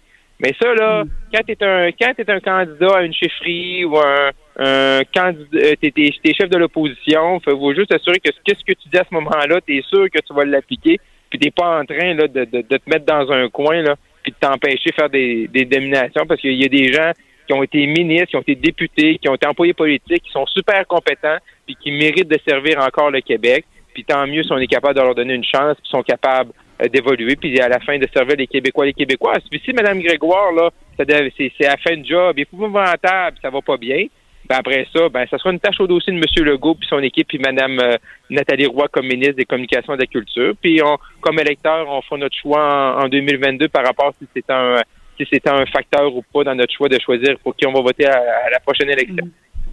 Écoute, Marc-André, c'est déjà tout le temps qu'on a, mais euh, je, voudrais vraiment qu'on revienne demain sur, euh, sur l'histoire de la taille de l'État qui arrête pas d'augmenter. C'était un autre engagement de François Legault qui est en train de prendre le bar, mais on en reparle demain, Marc-André, si tu veux bien. On regarde ça demain. Bye bye. Merci. Merci, Marc-André. Pas de demi-mesure. Elles ont des propos qui décoivent. Même avec les fenêtres fermées.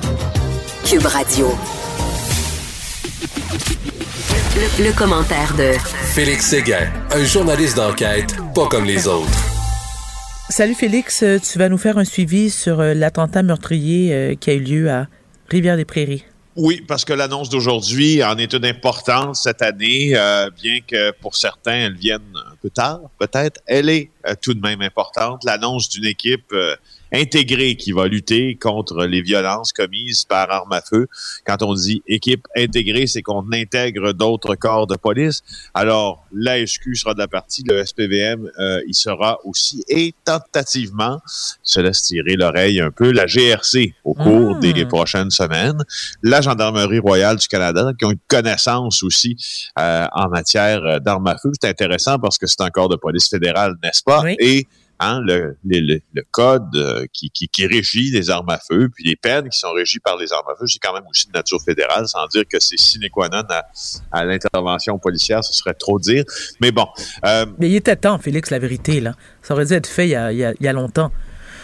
Ben, c'est peut-être un, oui, c'est ça. C'est peut-être un peu tard parce qu'on a annoncé beaucoup, beaucoup de forme d'escouade, de forme de stratégie depuis deux ans. L'ETLA là, en est une. Cette escouade qui devait lutter contre les armes à feu illégales.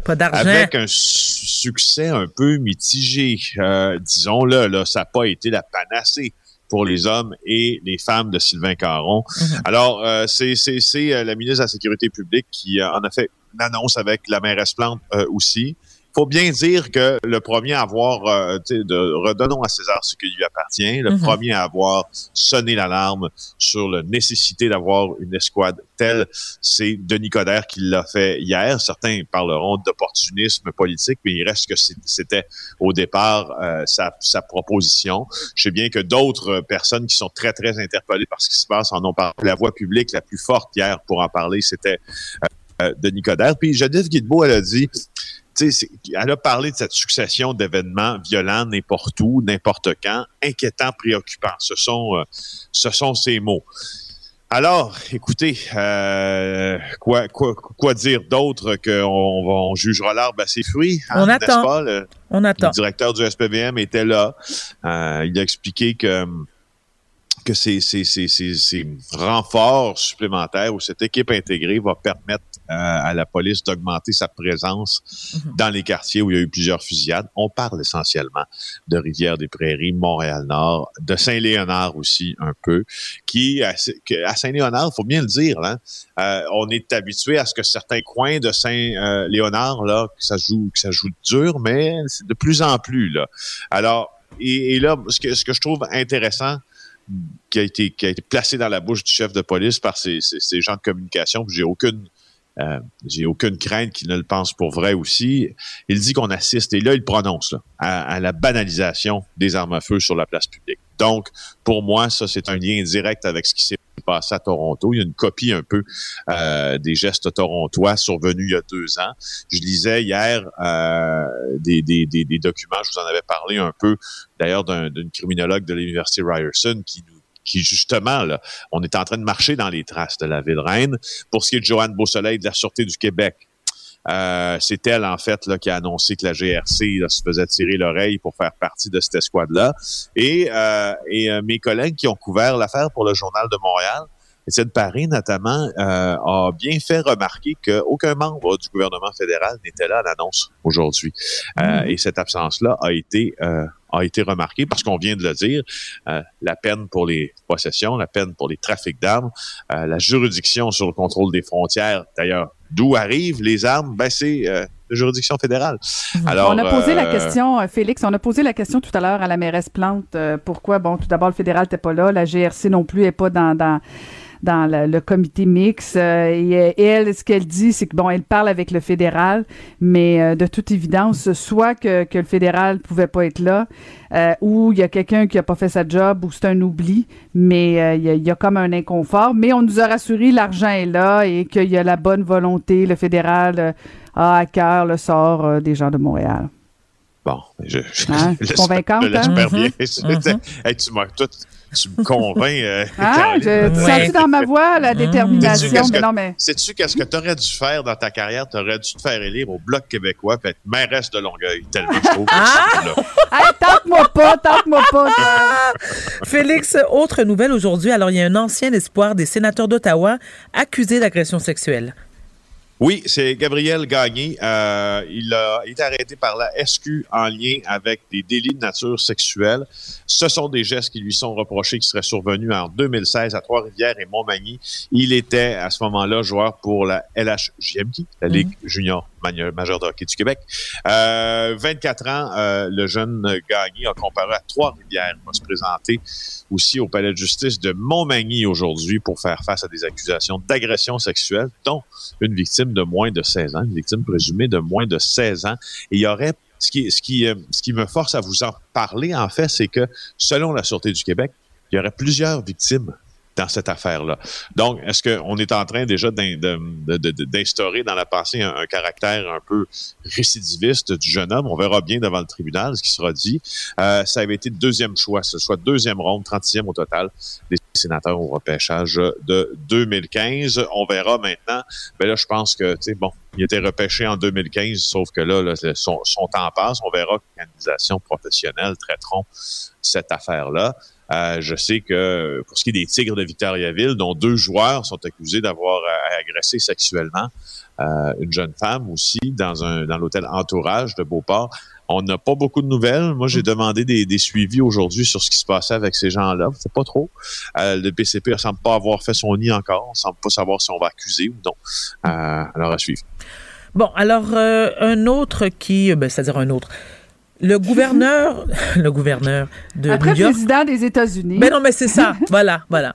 Mais, mais c'est quand même incroyable hein, de constater à quel point Andrew Cuomo, gouverneur de New York, s'agrippe solide au pouvoir. Il veut rien savoir de démissionner. Écoute, Joe Biden lui a demandé, Nancy Pelosi lui aussi lui a fortement suggéré. Le monsieur, il dit ah non. Donc là, il y a un rapport euh, sur le gouverneur Cuomo, justement, qui a été rendu public.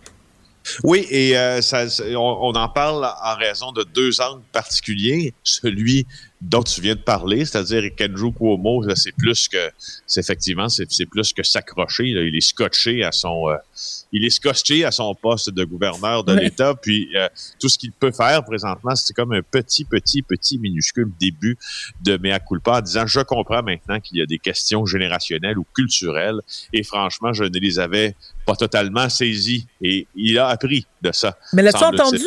L'as-tu entendu, Félix, à CNN hier? Oui, j'ai entendu à CNN hier. Oh. C'était, oh mon Dieu, mon Dieu. C'était gênant. C'était gênant, vraiment. Puis moi, j'étais une grande fan hein, du gouverneur euh, Cuomo. Écoute, je, l'avais même vu. Écoute, je, souhaitais qu'il devienne président des États-Unis jusqu'à ce que les accusations euh, commencent à pleuvoir. Parce qu'il y en a eu quand même plusieurs. Et ben oui, en il se défend. il, se défend beaucoup. Mais euh, il se défend beaucoup d'avoir harcelé sexuellement plusieurs femmes. Donc, violer la, la loi fédérale, violer la loi de l'État. Euh, et euh, le, procureur de l'État, Laetitia James, a pris la parole lors d'une conférence de presse aussi. Puis, euh, elle a annoncé la, fin de l'enquête. Mais ce qui est intéressant, c'est, c'est le rapport d'enquête privée. En fait, ça nous, ça, ce qui fait en sorte que qu'on en parle aujourd'hui, moi, je trouve, c'est que ça, je trouve que c'est toi, j'essaie d'être optimiste parce que c'est l'été, j'imagine. Je sais pas pourquoi, là, mais il y a comme euh, il y a comme une manière de satisfaction, moi, quand je vois que les rapports d'enquête privée d'experts, notamment en ressources humaines, qui consultent les employés de manière anonyme, puis qui mhm. font des diagnostics organisationnels, puis des fois, ça peut nous sembler un peu pompeux, puis des fois, ça peut... Il y a d'autres fois où, par contre, où ça fonctionne. Il y a d'autres fois où ça permet vraiment de toucher au problème.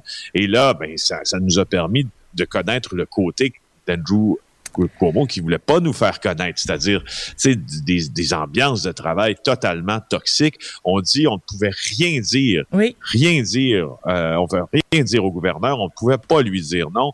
Euh, il y a eu donc des, des, des, des mises en congé euh, forcées, des congés maladie. Euh, bon, alors tu sais, bref, Andrew Cuomo, il est pas sorti. En tout cas, politiquement, ah ça va être difficile de le voir plus haut qu'il est qu'il est là, hein, avec ce que Joe Biden a dit à son attention. Et là, il y a même certaines preuves parce que moi, j'ai vu des échanges euh, textos entre deux employés euh, du gouverneur et il y en a une qui, écoute, elle, venait de se faire toucher par, euh, par Andrew Cuomo, donc elle échange avec une collègue qui lui dit, écoute, faut que tu t'en ailles, faut que tu fuis.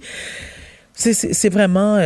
non, non, ça sent la fin de carrière. il devrait aller planter des tomates quelque part ou aller en prison. C'est comme, comme il le souhaite. Je préfère la prison. C'est comme tu veux. je me prononce pas là-dessus. Écoute, merci beaucoup, Félix. Merci, On se retrouve Félix. demain. À demain. À demain. Merci, merci, Pour une Félix. écoute en tout temps, ce commentaire de Félix Séguin est maintenant disponible dans la section balado de l'application et du site cube.radio. Tout comme sa série balado Narcos PQ, qui dresse un portrait de l'industrie criminelle à travers des entrevues avec de vrais narcotrafiquants. Cube Radio.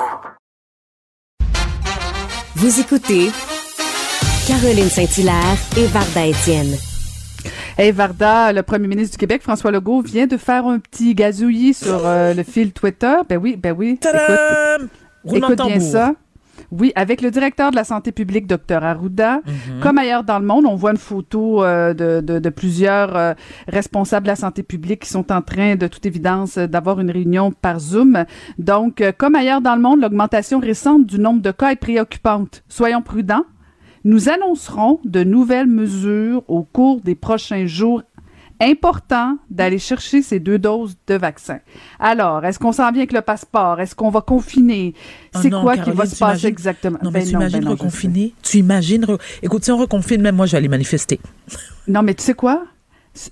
Sous, sous le, le petit gazouillis de Oui. M. Legault, écoute, les gens, ils sont en colère Ben après oui. les non-vaccinés. Ben, c'est normal, parce que là, on annonce des nouvelles mesures. Mais À ça cause va être d'eux? non- Ben, à cause d'eux, pour eux, co- c'est c'est ça l'affaire. Oui. Hein? Fait que nous, les, nous, les dociles, allons nous faire vacciner. Et euh, c'est quoi? On va payer pour ça? Oui. Écoute, je, je, Les je sais pas qu'est-ce qu'on va nous annoncer. Non, mais moi, ça me... Ma journée, elle est tellement bien, pourtant. Ben, j'ai tout gâché ça. oh, oh. Mais écoute, c'était important de le dire quand Ah, même. oui, on va suivre sûr, ça. Donc, dans les prochains auditeurs. jours, il y aura une conférence de presse. Mais euh, on va revenir tout de suite avec Franz Jean-Jacques. On va parler, bien sûr, de ce qui s'est passé à Rivière-des-Prairies. Pour parler avec Caroline Saint-Hilaire et Varda Étienne, studio à commercial cube.radio ou 1-877-827-2346, 187 Cube Radio. Alors, Caroline, suite à la fusillade qui a eu lieu à Rivière-des-Prairies, on s'entretient avec M. Franz Jean-Jacques, qui est directeur de l'organisme Evolution 1930. Franz Jean-Jacques, bonjour. Bonjour, je dois tout de suite vous faire euh, un aveu. Je ne suis plus directeur de l'organisme Evolution, je suis l'ex-directeur de l'organisme Evolution. Ça fait deux ans que je ne suis plus directeur de l'organisme Evolution. Mais Là, est-ce qu'on peut présentement, dire... je suis au club de boxe 35 à Repentigny. Oui, Franz, alors nous, je- me permets de te tutoyer parce que nous, nous sommes des amis de longue date. Ça, cela n'en demeure pas moins que tu as euh, une grande expérience dans le, dans le domaine parce que tu as longtemps œuvré comme intervenant social auprès des jeunes. Souvent, sur tes publications Facebook, euh, tu, tu, tu ouvres le, le, le débat, tu en parles et, et- et c'est très bien justement de le faire. Mais la première question que je vais te poser, Franz, Mhm. qu'est-ce qui se passe avec nos jeunes? Précisément ceux qui vivent dans certains quartiers chauds de la ville, que ce soit Rivière-des-Prairies, Montréal-Nord, même c'est Léonard. Est-ce que c'est, selon toi, une absence de modèle paternel? Est-ce que parce qu'ils sont laissés à eux-mêmes? Parce que les parents sont peu présents? Est-ce que c'est l'influence des rappeurs qui encouragent certains la violence, euh, l'argent vite fait? Est-ce que c'est des problèmes de toxicomanie? C'est quoi le problème? Je suis content d'atteindre le dernier facteur que tu as cité, le problème de toxicomanie. Puis je trouve que ça n'a pas été trop trop mis en évidence euh, dans cette problématique-là euh, jeunesse. Mais vous venez de citer, euh, ma chère, tous les facteurs pertinents à des problématiques jeunesse. Et tous ces facteurs-là sont entremêlés et pour pour déterminer qu'est-ce qui se passe. Et le facteur, quand on parle de toxicomanie, j'ai- j'aimerais ça vous, vous ramener rapidement dans qu'est-ce qui se passe. Au, au contraire, moi je trouve, je trouve et ça grave que tout le monde parle de, de ce- qu'est-ce qui se passe sans vraiment dénoncer le nœud du problème. Qu'est-ce qui nous interpelle aujourd'hui? Pourquoi qu'on en parle aujourd'hui? C'est pas la criminalité qui se passe chez les jeunes qui nous interpelle, c'est leur comportement, le modus operandi que ces jeunes-là utilisent, l'insécurité publique. C'est pour ça qu'on en parle aujourd'hui et je trouve ça dommage qu'on en parle seulement quand ils nous insécurisent, ces jeunes-là. Pourtant, ça, là, ce n'est que la pointe de l'iceberg. Et comme je pourrais dire. Et c'est là qu'on se sent interpellé quand ils viennent nous insécuriser. On, doit travailler en, amont et en aval avec ces jeunes-là.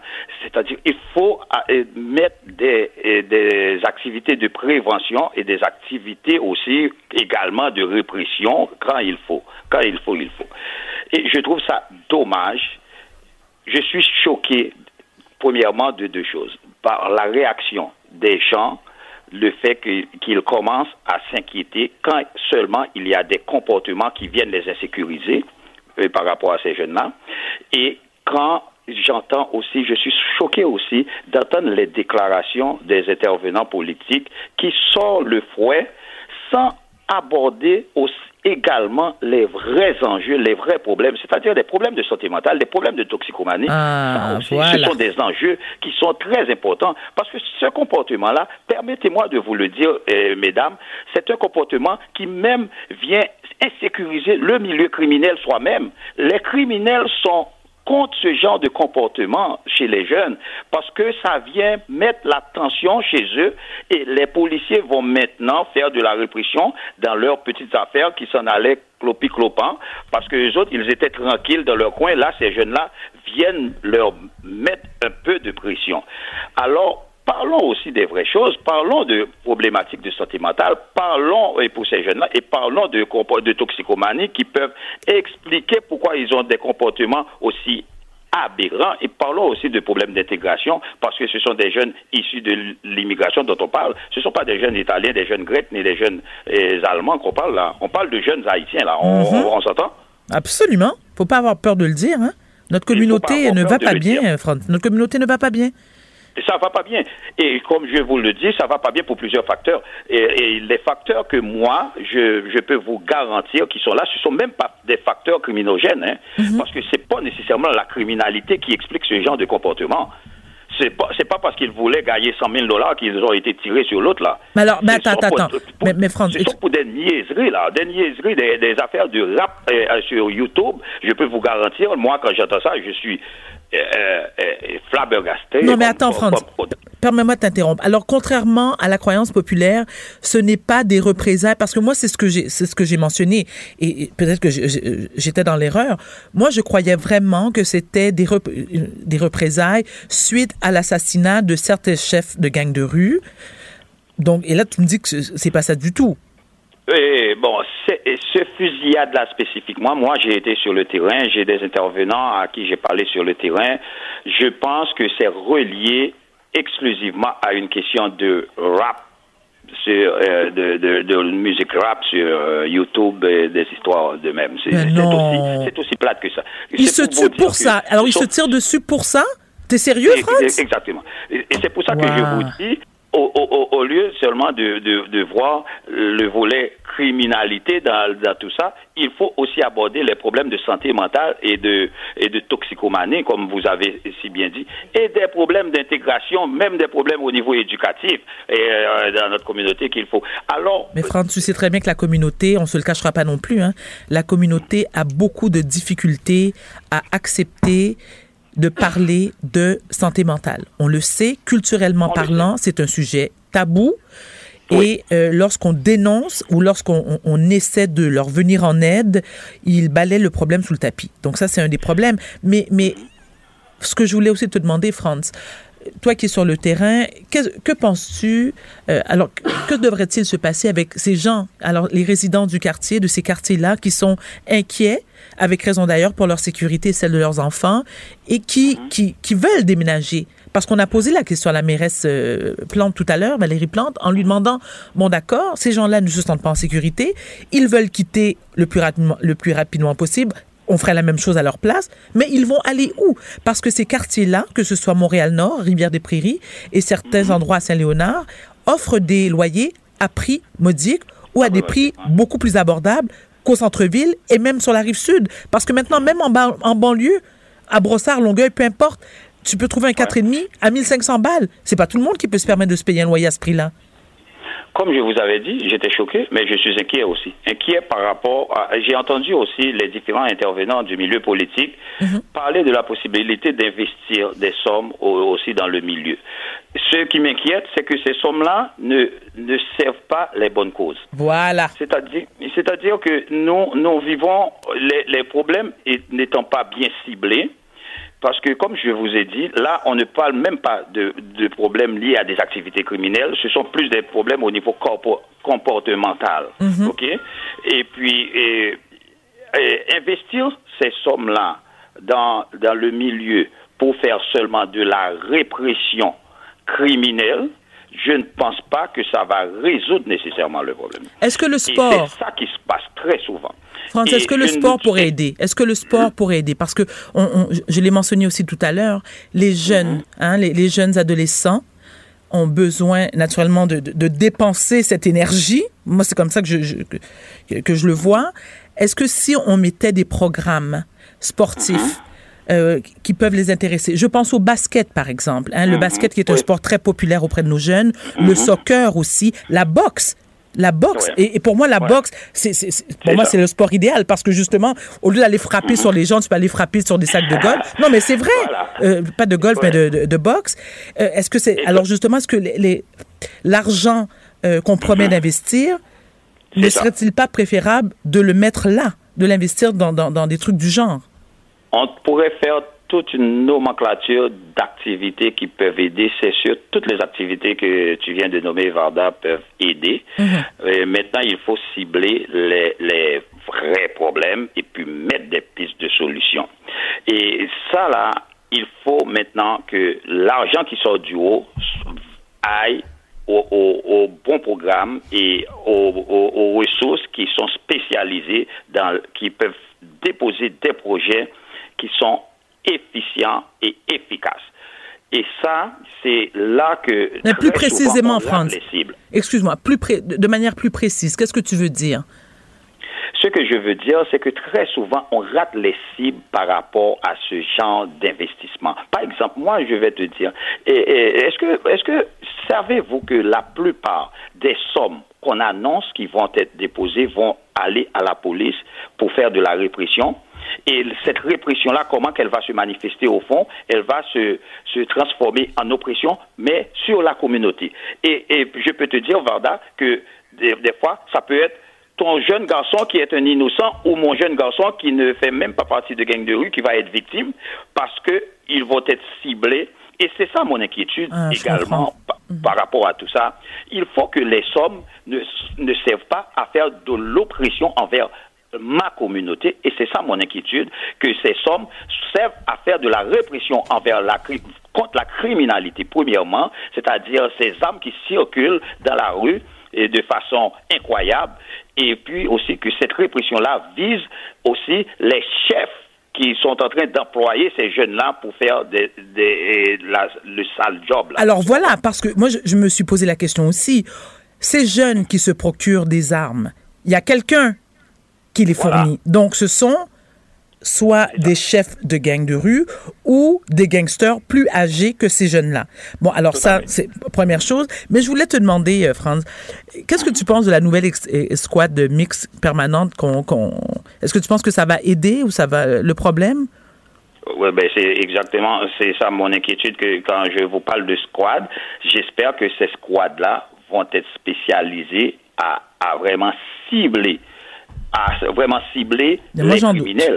Pas, pas, pas euh, les jeunes de notre communauté, parce que ce ne sont pas tous les jeunes de notre communauté qui sont des criminels. Ah, voilà. Merci de le mentionner, Franz. Euh, Monsieur Jean-Jacques, j'ai une question pour vous parce que je trouve ça intéressant l'angle que vous abordez du fait que vous ne souhaitez pas davantage de répression, mais comment on peut d'o- d'oppression. La D'oppression, répression, oui. je le souhaite, mais que ce soit ciblé.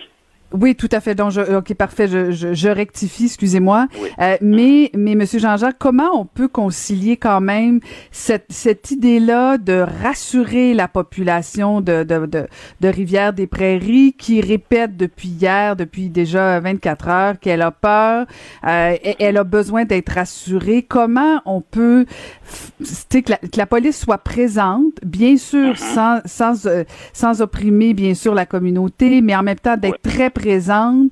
Est-ce que juste par sa présence, la police vient pas quand même euh, déranger tout le secteur? Tu sais, j'essaie vraiment de voir comment on peut rassurer sans opprimer. Pour- euh, premièrement, pour moi, qu'est-ce qui permet à ces jeunes-là d'insécuriser, c'est le fait qu'ils possèdent des armes. Je pense que la police peut faire un travail un, travail efficace à ce niveau-là pour désarmer les jeunes. C'est, c'est pas vrai que les jeunes n'enterrent pas leurs armes euh, dans des euh, dans des cimetières. Non, mais la police peut désarmer les jeunes et je suis sûr qu'ils savent comment désarmer les jeunes. Alors, c'est ça ma question. Des opérations à cet effet-là. Non, mais attends, Franz. Est-ce que, par exemple, si on soupçonne un ou des jeunes de garder chez lui des armes, est-ce qu'on peut débarquer? Parce que ça prend un mandat C'est compliqué. Il faut avoir des preuves, il faut avoir des, des... Tu comprends ce que je veux dire? Il faut avoir des doutes ou il faut. Donc c'est pas évident. aussi, il faut faire appel aussi à la communauté et aux, parents qui sont. De dénoncer? Bonne chance. Bonne chance. Il faut que la communauté, il faut que la communauté s'implique dans ce qui se passe parce que s'ils sont insécures, si les parents sont insécures, l'insécurité, ça va finir par avoir des conséquences sur eux aussi. Il faut que les parents s'impliquent aussi pour aider la police à faire le travail. la police doit aussi solliciter ces parents-là afin que euh, on puisse désarmer ces jeunes parce que les jeunes, les jeunes ont des problèmes de santé mentale, Varda. Les jeunes ont des problèmes de toxicomanie. Ah, ben, c'est vrai que ce sont juste des criminels. Ce ne sont pas des activités criminelles qu'ils mènent en, faisant ce type de comportement-là. Mais tout à fait. Mais France, en même temps, sans vouloir, euh, je, ne veux pas critiquer notre communauté, mais tu le sais, en plus, toi, tu es sur le terrain et ce sont des discussions que nous avons fréquemment, toi et moi. Mais combien de parents haïtiens que tu connais qui va dénoncer son enfant parce que ce dernier cache des armes chez lui ou souffre de problèmes de santé mentale. Et là, et alors, en plus, avec ce qui s'est passé ce week-end, avec la mère qui a appelé la police pour, pour, euh, pour lui venir en aide parce que son fils souffrait de santé mentale et que ça a terminé avec trois balles dans le corps. Alors maintenant, bonne chance pour convaincre d'autres parents. Euh, ben voilà. Alors hein? voilà, voilà, voilà, le revers de la médaille et voilà aussi à tous les enjeux euh, auxquels la communauté doit faire face également. Et ce comportement arbitraire aussi de la police qui ne montre aucune compassion, de certains policiers, je veux bien dire, qui ne montrent aucune compassion envers même des problèmes de santé mentale des gens, des gens de notre communauté. Et je trouve ça euh, ah. vraiment arbitraire. C'est triste tout ça. Franck Jean-Jacques, merci de nous avoir parlé aujourd'hui. Merci. Merci Caroline, merci Varda. Merci de m'accueillir les filles. C'est vraiment toujours un plaisir de vous parler. Très apprécié pour nous aussi. À bientôt, Franz.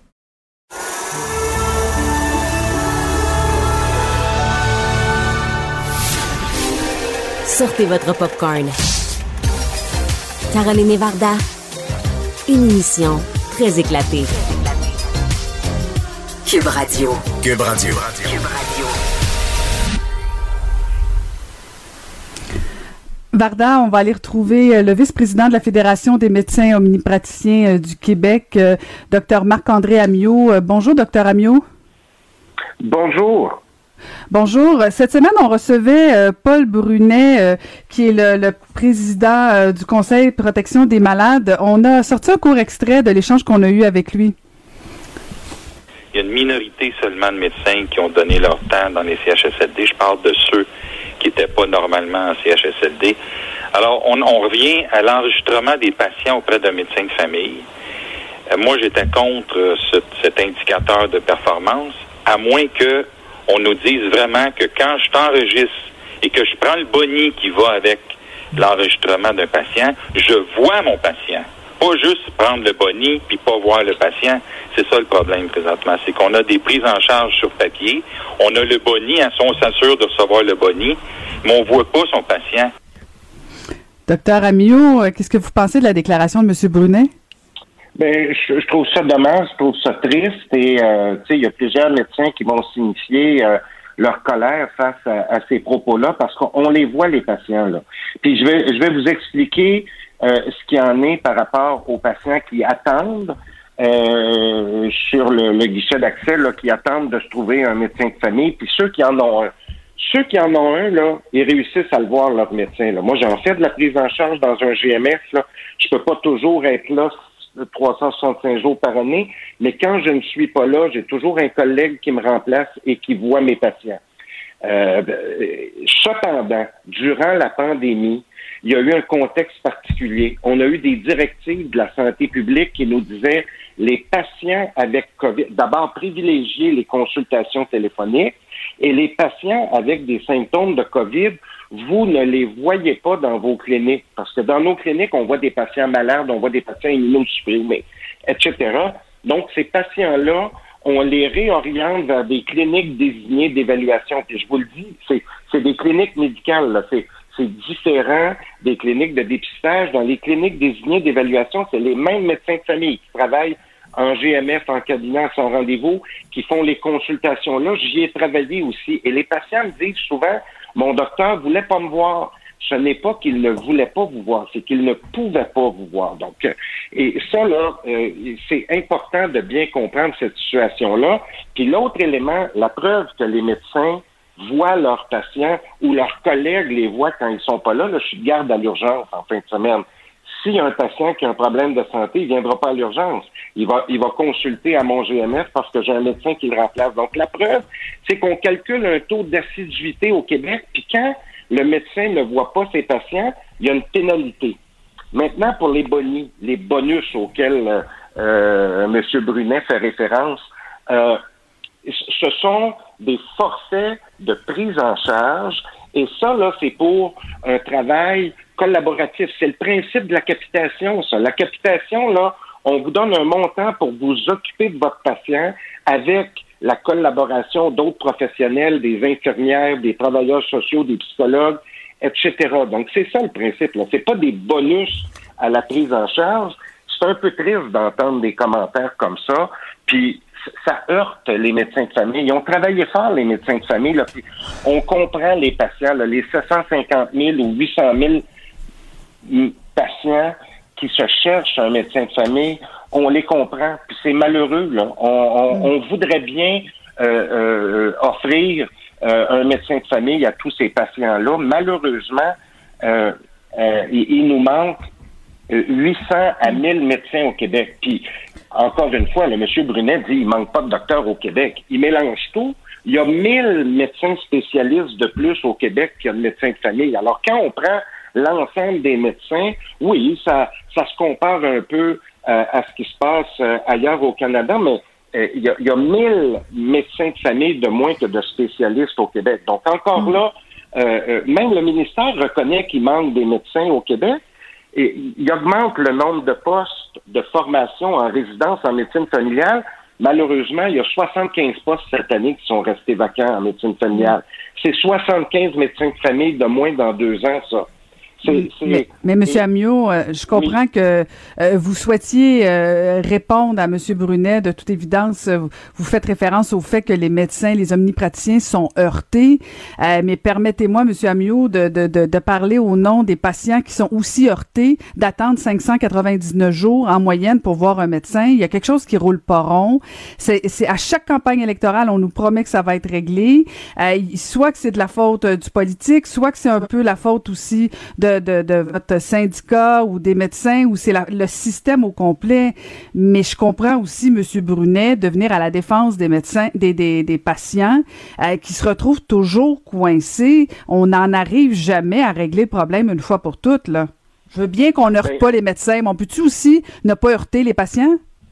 Ah, tout à fait. Puis là, je, je, vous le dis, je suis d'accord avec vous. Là. Il faut donner des services à ces 750 000 patients-là. Puis d'ailleurs. Mais quand ils commencent, parce qu'on dit ça toutes les années, puis on n'y arrive pas. Vous deviez vous entendre avec le gouvernement, puis ça niaise. Ben, euh, ça niaise. Écoutez, on travaille pour essayer de trouver des solutions, mais en passant, là, ces patients-là, ils ont de l'accès, là, parce que à, notre GMF où je travaille, on offre de l'accès populationnel à des patients qui n'ont pas de médecin de famille, justement pour leur donner des services. Puis c'est le cas d'une majorité de GMF. Donc, ils n'ont pas nécessairement un docteur identifié, mais ils sont capables d'avoir des services. Puis je, vous, je suis d'accord avec vous, là. C'est malheureux pour ces patients-là, mais de dire que c'est la faute des médecins de famille, ce, ce n'a qu'un effet décourageant auprès des étudiants de se faire dire euh, ça va être de votre faute. Vous allez choisir une spécialité, la médecine familiale, pour vous faire dire par la suite que vous travaillez pas assez, que, que si vous travailliez plus, euh, on, on, trouverait des solutions. Ben, euh, puis après ça, ben, on arrive avec les IPS, on dit on refuse de travailler avec les IPS. C'est totalement faux. On travaille avec des IPS, ce sont des professionnels autonomes qui, qui travaillent avec nous dans, dans les bureaux. Ils ont leurs patients, on voit leurs patients aux IPS parce que eux non plus, ils peuvent pas être là euh, ce jour par semaine. Donc, c'est un travail collaboratif.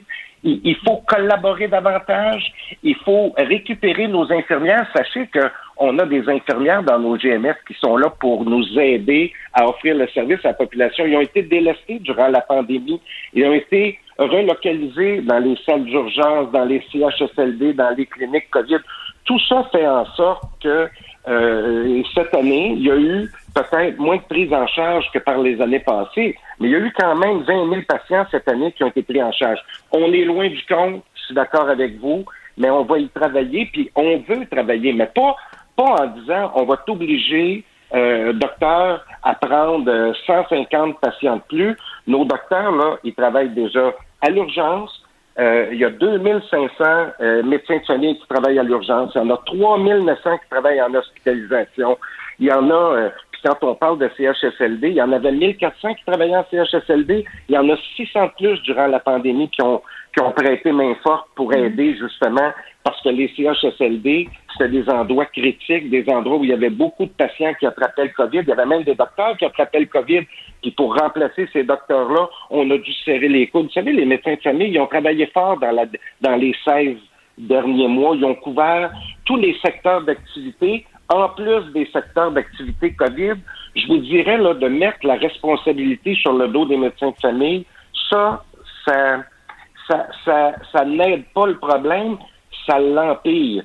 Ça n'aide mm. pas les malades, ça l'empire, ça désintéresse les étudiants de la médecine familiale.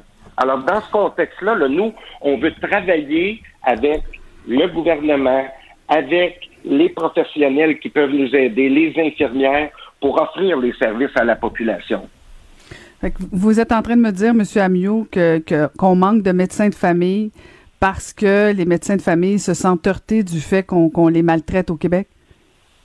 Euh, euh, heurtés, euh, en partie, oui. Mais quand on leur fait porter la responsabilité de tous les maux du, système de santé, là, ben, je pense pas, que c'est monsieur, monsieur Brunet a pas dit ça. Il faut quand même. Je, non, non, je, non, Ouais, ok, parfait, parce que là, faut pas, faut pas tomber dans la démagogie. Mais, au, au Québec, au Québec, quand même, depuis plusieurs années, on met beaucoup de responsabilités sur les médecins de famille. Là. Puis je ne visais pas spécifiquement M. Brunet, mm, je visais l'ensemble de l'œuvre au Québec. Là. Puis parfois aussi... Ben, vous avez été gâtés aussi. Vous avez été gâtés, les médecins en général, les spécialistes. Peut-être moins, effectivement, les, les médecins de famille.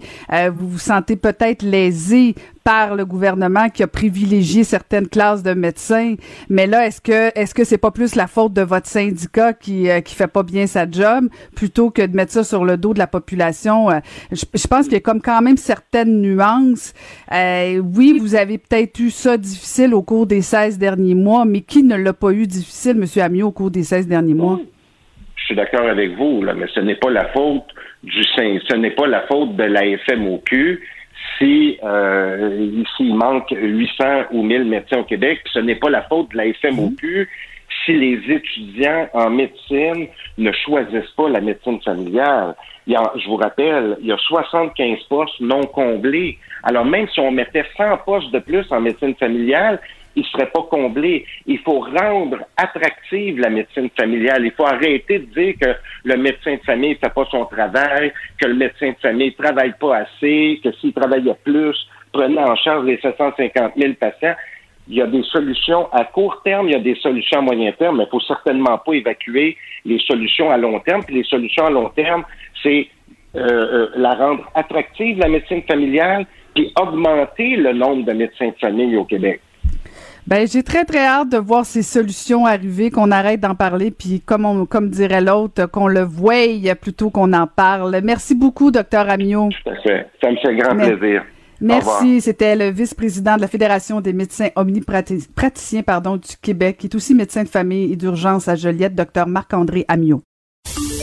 Pour parler avec Caroline Saint-Hilaire et Varda Étienne, studio à commercial cube.radio ou 1-877-827-2346, 187 Cube Radio. Caroline, tu sais que les gens de la métropole, on aime bien se vanter que Montréal, Montréal est une ville festive, surtout euh, durant la période estivale, mais il se passe autre chose, hein? ça se passe des bonnes activités agréables. Euh, il y a autre chose que Montréal. Il y a autre chose que Montréal. Et d'ailleurs, on va s'entretenir tout de suite avec Mme Catherine Ouellette, qui est la directrice des communications pour le Festival de Lévis, qui débute aujourd'hui. Madame Ouellette, bonjour. Bonjour. Vous allez bien? Oui, vous aussi. Très bien, merci. Donc, débute aujourd'hui le Festival de Lévis. Une, vous nous avez euh, promis un, horaire, pas un, horaire, mais une programmation éclatée. Une trentaine d'artistes vont participer. Pouvez-vous nous parler justement euh, qui sera euh, présent? Oui, donc au niveau des spectacles surprises, on va avoir deux frères, Vincent Vallière, va avoir Domino, on va avoir Jay Scott. Euh, on en a beaucoup d'artistes du Québec. Euh, par exemple, cette année, on fait différent. Donc, c'est vraiment des spectacles surprises. Nous, on invite euh, les festivaliers de se présenter à nos quatre sites. Donc, vous avez une terrasse éphémère, vous avez des montgolfières, vous avez un parcours ludique pour les familles, vous avez des œuvres d'art. Donc, on profite des installations gratuites. Donc, puis, si vous êtes sur place, vous allez avoir la chance d'avoir les grands noms du Québec attendez, Madame Ouellette, est-ce que j'ai bien entendu le mot gratuit? Gratuit, oui, oui, oui.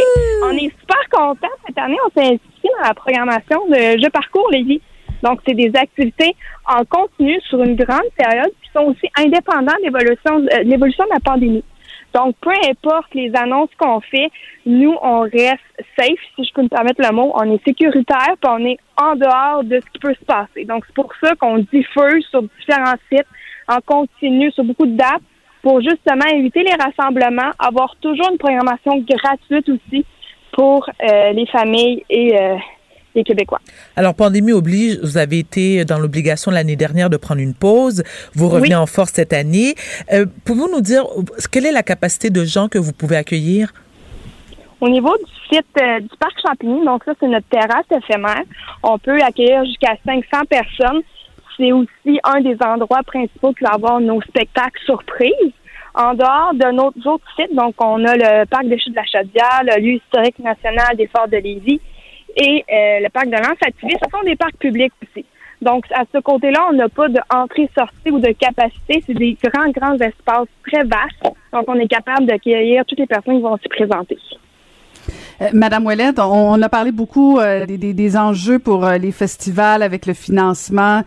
pour vous, pour le festival de Lévis, comment ça s'est passé au niveau du partenariat? Est-ce que ça a été plus difficile cette année au niveau des commandites ou si au contraire les gens ont été plus généreux cette année? Parce que pour avoir un événement gratuit, j'imagine que vous avez dû aller chercher beaucoup d'argent au niveau des commandites privées.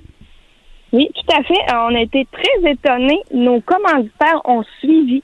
Donc, peu importe la dernière année au niveau des états financiers, euh, les commanditaires sont là. Donc, on a des, on parle de l'Auto-Québec, la ville de Lévis, euh, Fido aussi, entre autres, Hydro-Québec sont présents, ils nous supportent, ils ont contribué aussi à augmenter la programmation.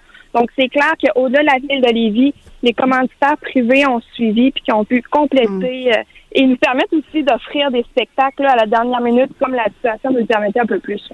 Mais là, vous parlez de Ville de Lévis, vous parlez d'Hydro-Québec, l'Auto-Québec, c'est pas mal toujours tout, notre argent, là, c'est du public. Est-ce qu'il y a des partenaires privés quand même? Euh, est-ce que je, pense oui, plus à des entreprises? Oui. Il y a Fido, ok, il y a parfait. Fido, entre autres, j'allais vous dire la SAQ, mais ça aussi, c'est encore public. Finalement, c'est nous autres. Je comprends que c'est gratuit, c'est nous autres qui payent le festival. Aussi, euh, on a Ameublement Tanguay, j'ai ah, oui, ok, parfait. Oui, oui. Très bien. Et Madame Ouellette, pour, euh, pour se procurer des billets, est-ce qu'on peut les acheter en ligne ou on peut, les gens peuvent simplement se présenter sur les différents sites? Mais comme c'est gratuit, la beauté de la chose, c'est que c'est simple et qu'il n'y a pas de billets. Donc, on fait juste se présenter sur place. On prend pas de réservation. La seule activité qu'on demande une réservation, c'est au niveau du parcours. Donc, euh, même les montgolfières, Madame Ouellette, pour les montgolfières aussi? Les montgolfières sont au sol, donc sont de manière captive. Elles sont attachées au sol, ils sont gonflées, donc c'est possible de les admirer pendant deux heures de temps. Donc, et non quelques minutes puis ils disparaissent dans le ciel. On a fait ça différent cette année. Donc, on est capable d'avoir une montgolfière gonflée à proximité pendant plusieurs heures, puis aussi qui s'illumine à compter euh, de la nuit. Alors, le festival de Lévis, euh, pardon, débute aujourd'hui, Madame Ouellette, et ce jusqu'au 22 août. On vous souhaite beaucoup de succès et surtout, ben, du, beaucoup. et surtout du beau temps. Oui, ça s'en vient, euh, ça annonce très beau pour nous. Merci beaucoup. C'était Madame Catherine Ouellette, directrice des communications pour le Festival de Lévis. Du front, des idées, du cran. Caroline Saint-Hilaire et Varda Étienne. Varda, on est tous préoccupés au Québec euh, de la situation au niveau euh, du manque d'intervenants à la DPJ, bien sûr, mais aussi et surtout une hausse de signalements. On va aller retrouver la présidente euh, de la Fédération des familles d'accueil et des ressources intermédiaires du Québec, Geneviève Rioux. Bonjour, Madame Rioux. Bonjour. Bonjour, Madame Rioux. Ah, alors, euh, on, pensait que quand l'histoire euh, de Granby est arrivée, tout le Québec était sous le choc, euh, que le gouvernement du Québec a annoncé plus d'argent pour la DPJ, qu'on allait s'occuper des intervenants, qu'on allait prendre soin des intervenants, qu'on n'allait plus jamais échapper aucun enfant. de toute évidence, il y a quand même encore beaucoup de travail à faire, notamment au niveau des familles d'accueil, où vous manquez, vous aussi, de ressources. En effet, euh, c'est pas mal unanime là, dans toutes les régions là, qu'il y a une pénurie de familles d'accueil, euh, de moins en moins de places disponibles. On a euh, des familles d'accueil qui quittent les rangs. la rétention est difficile, le recrutement est difficile. Alors, on est pas mal à un point limite, là, le plus pas jamais vu, là, selon moi, là, dans les 16 dernières années. Là. Madame Rioux, euh, on constate qu'en 2019 et en 2020, il y a plus de 37 446 euh, cas qui ont été, euh, c'est-à-dire pris en charge par la DPJ. Vous disiez qu'il y a un manque de familles d'accueil et de personnel. Si je peux me permettre de parler de mon expérience personnelle, ma mère est famille d'accueil depuis plus de 40 ans. Elle me disait dernièrement que pour l'une, depuis qu'elle est famille d'accueil, elle a reçu un nombre incroyable de demandes de placement chez elle.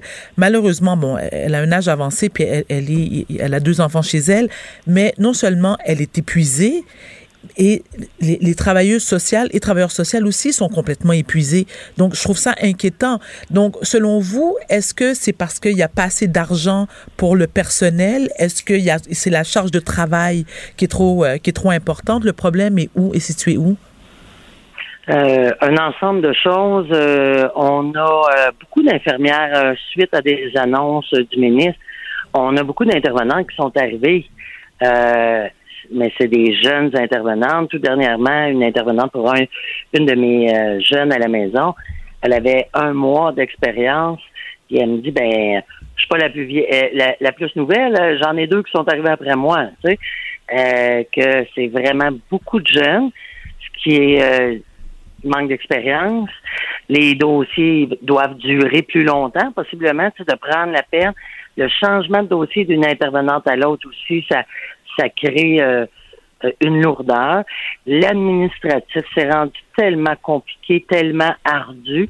Moi, en 16 ans, j'ai remarqué que euh, l'administration déchargeait du travail sur les intervenants qui, à mon avis, c'est pas à eux de le faire. Là. Il, y a, mhm. il y a des gens qui devraient faire l'administratif, puis il y a des gens qui devraient être auprès des enfants, auprès des parents, auprès des familles d'accueil.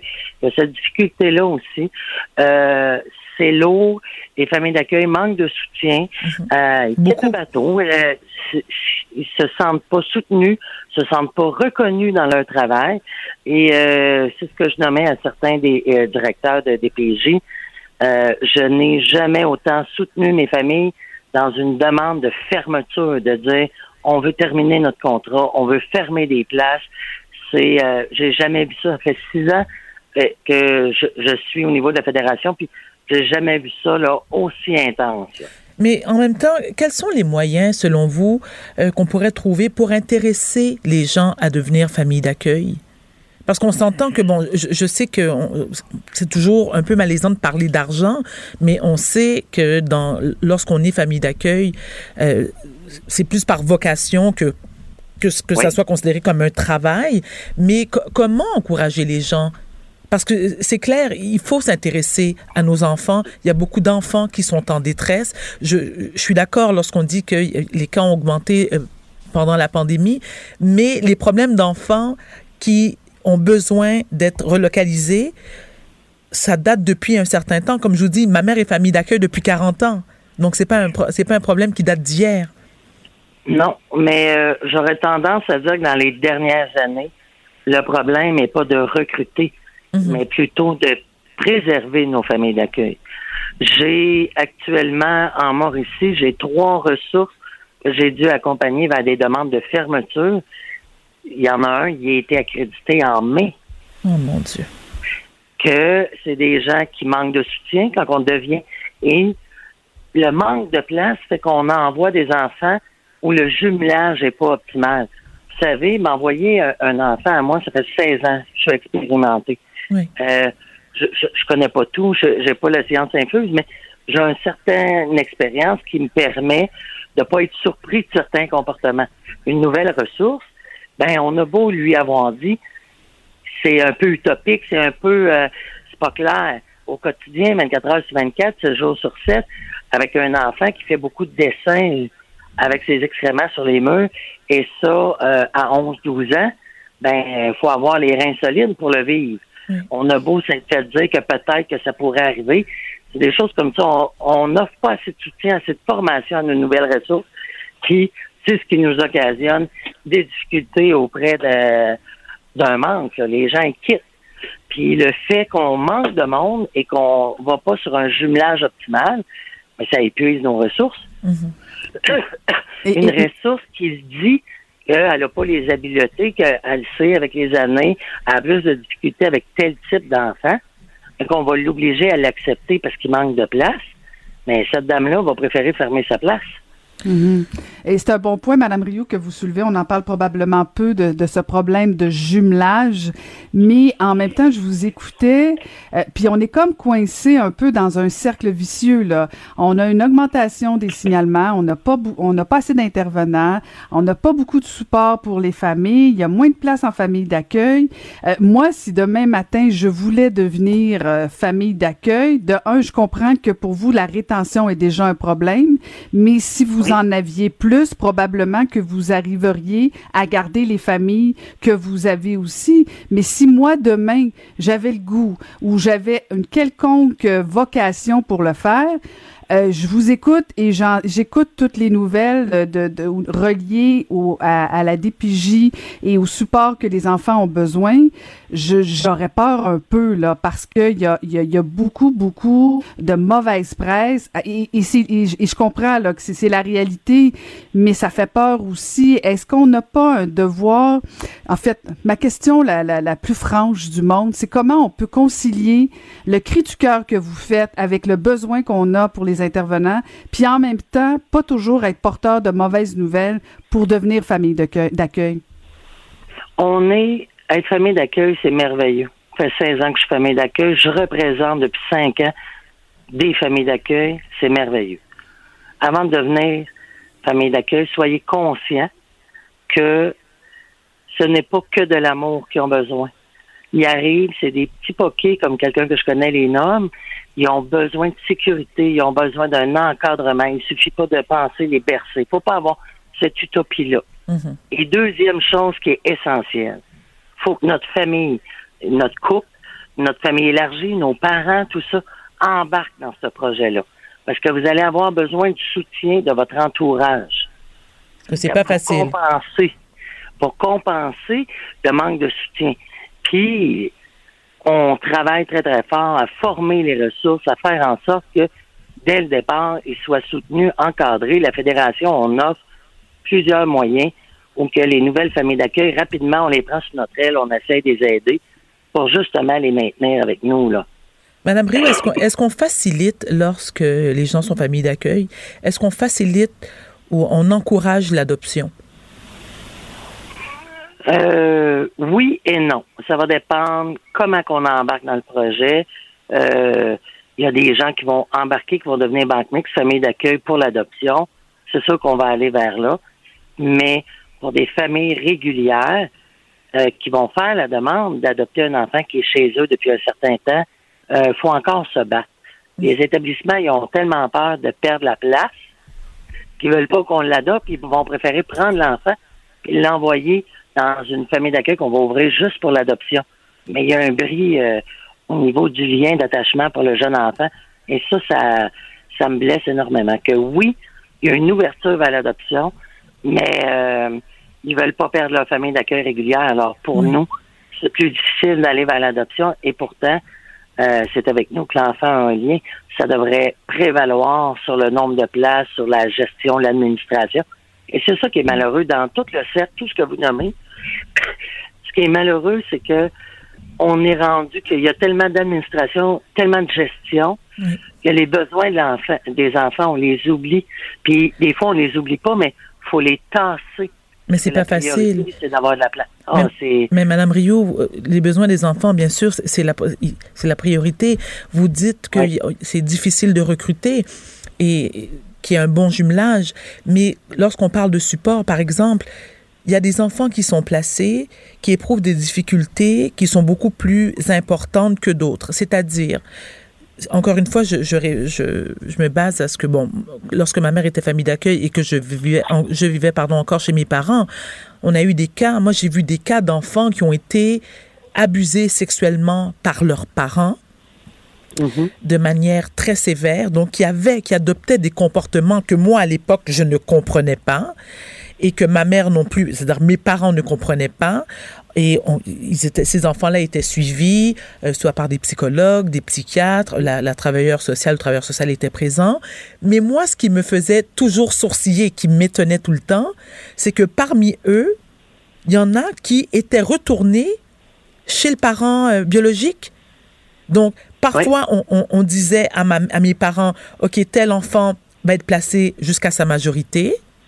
Et à un moment donné, on disait, non, non, non, l'enfant est apte à retourner chez ses parents biologiques. Donc, moi, ça, je, ne comprends pas ça. Je, comprends qu'il y a un manque criant de famille d'accueil. Mais encore une fois, qui paie la note, ce sont les enfants. En effet. C'est euh, triste. On parlait de jumelage et on, on va placer un enfant en sachant que ça ne fonctionnera pas dans le milieu. Effectivement. On se dit, ben, là, maintenant, on a besoin d'un toit, ben, on le déplacera dans deux semaines. C'est épouvantable, un enfant, de, vivre ça. On se questionne, hein. Quand on se sépare, on, va se questionner qu'est-ce qui est mieux pour notre enfant, une semaine, une semaine, trois jours, quatre jours, avec l'autre parent. Mm-hmm. Mais ces enfants-là sont barouettés, puis la question, c'est de dire aussi qu'on a de la place. C'est triste. Et une autre réalité qui est triste aussi, euh, Madame Rio, c'est des enfants qui sont qui ont des, liens fraternels et que sont obligés d'être séparés. Ça aussi, on l'a vécu. Donc, encore une fois, je, je, parle de mes parents parce que, comme je vous dis, euh, ça fait 40 ans quand même, donc on, a vu toutes les couleurs. Mais souvent, ma mère demandait aux travailleurs euh, sociaux en disant, écoutez, moi, je veux le plus que possible des enfants d'une même fratrie. Il ne faut pas les séparer. Déjà, ils vivent des traumatismes énormes en quittant le milieu toxique, dysfonctionnel euh, d'où ils proviennent. Imaginez les séparer. Mais parfois, certaines familles d'accueil vont répondre, ben moi, j'en veux qu'un. Il y, a, deux, trois, ils sont deux, trois euh, frères et sœurs. Moi, je suis pas prête à en avoir trois. J'en veux qu'un. C'est faut aussi respecter euh, les familles d'accueil connaissent leurs limites, tout ça.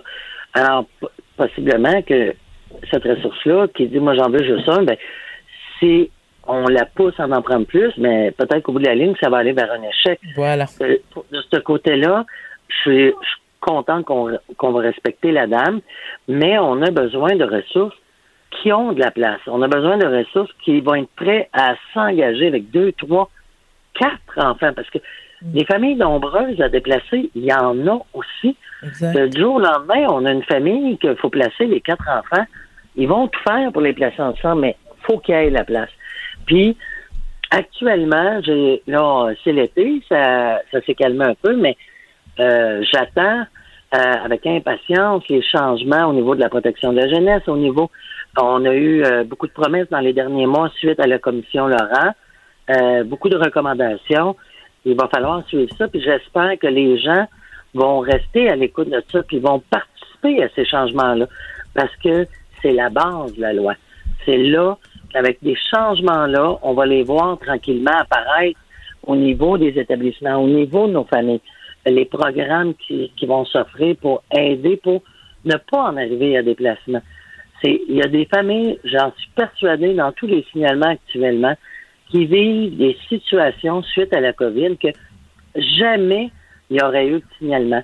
Que euh, mm. financièrement, ça a toujours été un peu difficile, mais on s'est toujours euh, tenu euh, au-dessus de la vague. Tu sais? Et là, la COVID a fait en sorte que ces gens-là, c'est pas des mauvais parents ou quoi que ce soit, mais sont en situation, ils ont besoin d'aide, sont en situation euh, où ils ont besoin de se réadapter d'une façon ou d'une autre.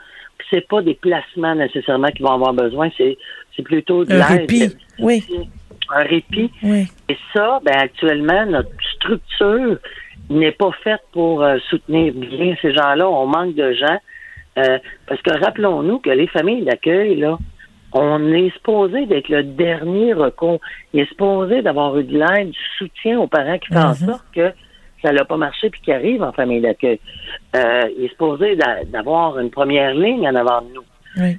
Certain qu'il y en a qui passent directement à nous euh, pour plusieurs raisons, mais tous ceux qui sont sur la première ligne actuellement, ils ont un gros travail à faire pour faire en sorte que ces gens-là, les enfants ne se retrouvent pas hébergés en famille d'accueil, mais qu'ils restent dans un milieu ou dans leur famille élargie, puis euh, reçoivent l'aide nécessaire. Madame Rio, avez-vous l'impression que vous, êtes bien considérée de la part du gouvernement ou si on met beaucoup plus d'emphase pour aller chercher des intervenants au niveau de la DPJ? Sentez-vous que vous faites partie de la solution avec le gouvernement du Québec? Je vous dirais que présentement, euh, je crois qu'avec le, le ministre Carman, euh, la fédération, on a un bon lien. Je sens qu'il y a une écoute, mais il y a énormément de travail à faire euh, et j'espère là, dans les prochaines semaines, les prochains mois, au niveau, euh, comme je vous disais, de la loi, les modifications de la loi, faut venir. Les familles d'accueil, pour le rester ou même pour le devenir, faut qu'ils viennent offrir. On parlait d'argent tantôt, puis moi je vous en parlerai pas. Ce que je vais vous parler, c'est la reconnaissance, la stabilité aussi. Vous savez, moi, là, du jour au lendemain, où il me plaçait un enfant, deux enfants, trois enfants, aujourd'hui, je suis rendu avec une maison où il y a neuf chambres. Mais demain matin, là, faut que je sois capable de la faire vivre. Mais c'était aux besoins de mon établissement que j'ai grossi autant. Que, mais j'ai un contrat aux trois ans. Moi, j'ai des enfants placés chez nous pour les dix prochaines années, mais mon contrat de travail est de trois ans. Que la stabilité de quitter un emploi parce que euh, c'est des enfants qui ont tellement de besoins. On a des enfants qu'il faut aller récupérer à l'école à tous les jours. Que parfois, c'est des professionnels qui vont devoir quitter leur travail pour pouvoir faire leur passion, qui est famille d'accueil. Mais pour prendre cette décision-là, ben, il faut avoir une stabilité d'emploi. Et encore une fois, je vous parle pas de, de taux horaire ou quoi que ce soit. Je vous parle de stabilité, de garantie, d'assurance. Moi, du jour au lendemain, ils décident de me fermer, ils ont le droit. Oui. Écoutez, Mais ça, là, avant de mettre notre vie entre les mains euh, des centres jeunesse, là, euh, c'est difficile. Madame Rio, je tiens à vous féliciter et vous remercier pour tout ce que vous faites pour ces enfants-là. On a besoin de plus de gens comme vous et je vous souhaite bon courage pour la suite. Ben, merci beaucoup à vous. C'est nous qui vous remercions. C'était Madame Geneviève Rioux, présidente de la Fédération des familles d'accueil et des ressources intermédiaires du Québec. Elles surprennent, elles divertissent, mais surtout, elles informent. Vous écoutez Caroline Saint-Hilaire et Varda Étienne. Ton moment Bon. préféré, ma belle Caro? Ben, écoute, j'allais le dire, j'allais dire, tu me, tu me voles les paroles. Mais en fait, écoute, on a, on a eu quand même des invités, des sujets euh, euh, assez, assez profonds, assez lourds et assez, euh, donc assez dérangeants finalement. Et là, vraiment, on va changer complètement euh, de registre. Et oui, je vais me faire plaisir et certainement à nos auditeurs aussi, parce qu'on va aller retrouver le chroniqueur 20 au Journal de Montréal et de Québec, qui est aussi co-animateur du balado Méchant Raisin à Cube Radio, Patrick Désy. Bonjour, Patrick. Bonjour, mesdames. Bonjour, Patrick. Mon application est ouverte, je prends des notes et euh, là, tu me coûtes cher, mais jusqu'à date, je suis pas déçue. Alors, je t'écoute. On s'en va Ouais. en Bordeaux aujourd'hui. À Bordeaux, oui, euh, pardon. ben, on en avait déjà parlé précédemment dans une émission au début de la saison, puis euh, on avait parlé de Bordeaux. Tu m'avais posé des questions notamment sur euh, la vente primaire, tu sais, les, les, les grands vins de Mhm. Bordeaux qui étaient mis en vente par la SAQ. Euh, donc, j'ai pensé faire un petit retour sur le Bordeaux parce que c'est quand même un, un endroit, ben c'est- l'endroit, dans, euh, c'est le vignoble le plus important de France, hein, euh, déjà, avec près de 120 000 hectares de vignes, c'est énorme, 60 appellations. C'est vraiment, euh, disons, là, la, la, la grande région de, de, production euh, en France. On y trouve à peu près, on, peut la diviser en cinq régions. Il y a le Médoc qu'on connaît bien, les Graves qui est un peu en bas, donc qui suit un peu l'estuaire de la Gironde, qui va se jeter un peu dans la mer. Ensuite, entre ces deux endroits-là, euh, du côté, ça c'est la rive gauche qu'on appelle, puis après ça, quand on va en rive droite, entre les deux, il y a l'entre-deux-mers, puis après on arrive à la rive droite où on trouve par exemple le fronton, euh, Pomerol, Saint-Émilion, que tout le monde connaît probablement. Et puis, tout en bas de, du côté gauche, il y a le Sauternay où on fait justement des vins un peu euh, un peu sucrés, en fait, euh, qui sont faits à base de, de Sauvignon, de Muscadelle et euh, de Simillon. Donc, ce sont des, des, des, cépages qui donnent un vin qui, justement, je sais pas si vous avez déjà goûté les, les vins de Sauterne, qui sont des vins oui. un peu... Ah, ça, j'aime ça. Ah, tu viens de réveiller Varda oui, complètement, ça, là. Ah, ben oui.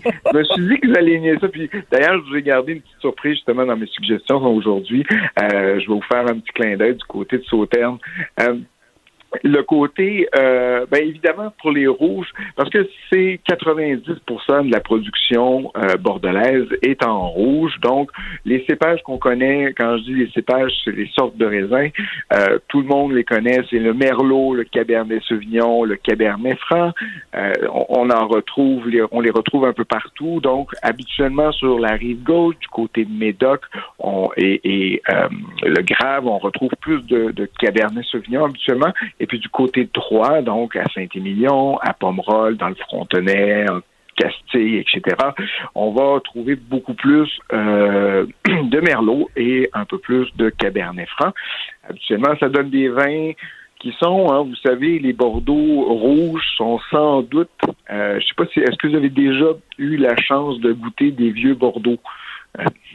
Caroline en a, ah, a, une cinquantaine dans sa cave. non, non, je dirais pas ça, mais oui, oui, j'ai eu ce privilège-là quand même, des fois dans ma non, vie. Mais, puis c'est, J'ai des bons amis. Hein.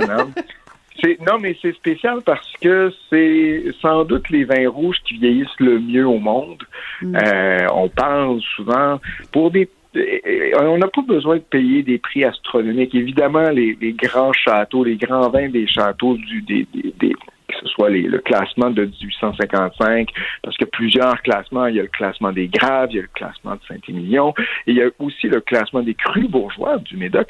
Donc, dans, tous ces classements-là, il y a évidemment des vins qui euh, sont offerts, ou en tout cas vendus à des prix assez importants. Mais il y a aussi des vins qui sont vendus à des prix quand même relativement abordables. Et justement, ce qui les distingue surtout, c'est qu'ils ont cette capacité de se bonifier dans le temps, de d'affronter le temps avec une une capacité justement de se développer puis de passer justement de, on, parle souvent du fruit ou du côté second du, côté primaire puis tranquillement ils vont aller vers le côté secondaire puis tertiaire et ça ça peut s'étendre sur 10 20 30 50 ans.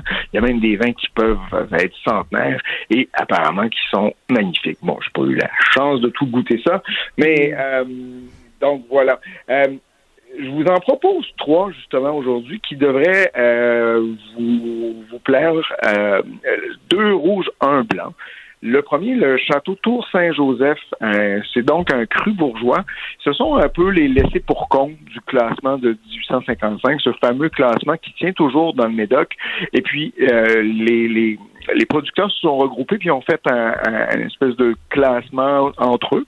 Et donc, le cru bourgeois, quand vous voyez ça sur une bouteille, euh, dites-vous que c'est un gage de qualité habituellement. Donc, euh, c'est un vin qui est justement un, l'archétype du Bordeaux, 50% Merlot, 45% de Cabernet Sauvignon, un petit peu de Cabernet Franc. C'est de toute beauté, c'est 23, 24,40 Vous allez avoir vraiment, comme je vous dis, l'archétype, le petit cassis, euh, des notes un peu de fumée, des petits côtés boisés, légèrement boisés, ce, grain de tanin qui est léger, légèrement granuleux, c'est, long, c'est suave, c'est vraiment très, très beau. Euh, et ça pourrait franchement, c'est déjà prêt, vous dirais, c'est un 2015. Donc, un millésime qu'on peut déjà aborder, mais vous pourriez franchement l'oublier euh, 4-5 ans dans votre cave et il ne devrait pas euh, peiner, pour autant, il devrait être tout aussi beau. Euh, on a déjà parlé de vin nature dans le passé. Je vous en propose un qui vient justement de Bordeaux. Puis ça, c'est assez rare parce que euh, Bordeaux est surtout connu pour faire des vins assez classiques. Donc, ça s'appelle Château Loré, les Argileuses 2019. D'ailleurs, la bouteille est présentée comme dans une bouteille de, Bourgogne, euh, c'est-à-dire avec des épaules basses, pas les épaules hautes. Euh, c'est assez spécial. Un vin qui est euh, dominé par le merlot ici parce qu'on est du côté droit, donc on a Castillon. C'est assez stupéfiant comme vin. C'est, si vous cherchez à sortir des, des sentiers battus puis essayer d'impressionner quelqu'un, à le prendre à l'aveugle, par exemple, quelqu'un qui connaît un peu bien le vin, là, puis vous essayez de le prendre à l'aveugle, vous allez voir, vous allez avoir beaucoup de plaisir. Château Loré, les Argileuses 2019, c'est 25,95. Il y en a encore pas mal dans la SAQ. Donc, euh, et je termine avec, on parlait de sauterne tout à l'heure, euh, vous savez que ça coûte très cher en faire le sauterne parce qu'il faut des rendements très bas. Donc, pour, pour y arriver, euh, évidemment, ça prend des, beaucoup de quantité, beaucoup de, de, de raisins pour faire assez peu de vin. Donc, c'est pour ça que les prix sont habituellement élevés. C'est sucré. Évidemment, c'est pas dans l'air du temps que de boire des vins sucrés. Donc, les producteurs de sauterne se sont un peu rabattu sur les vins, une production de vins secs, je vous dirais.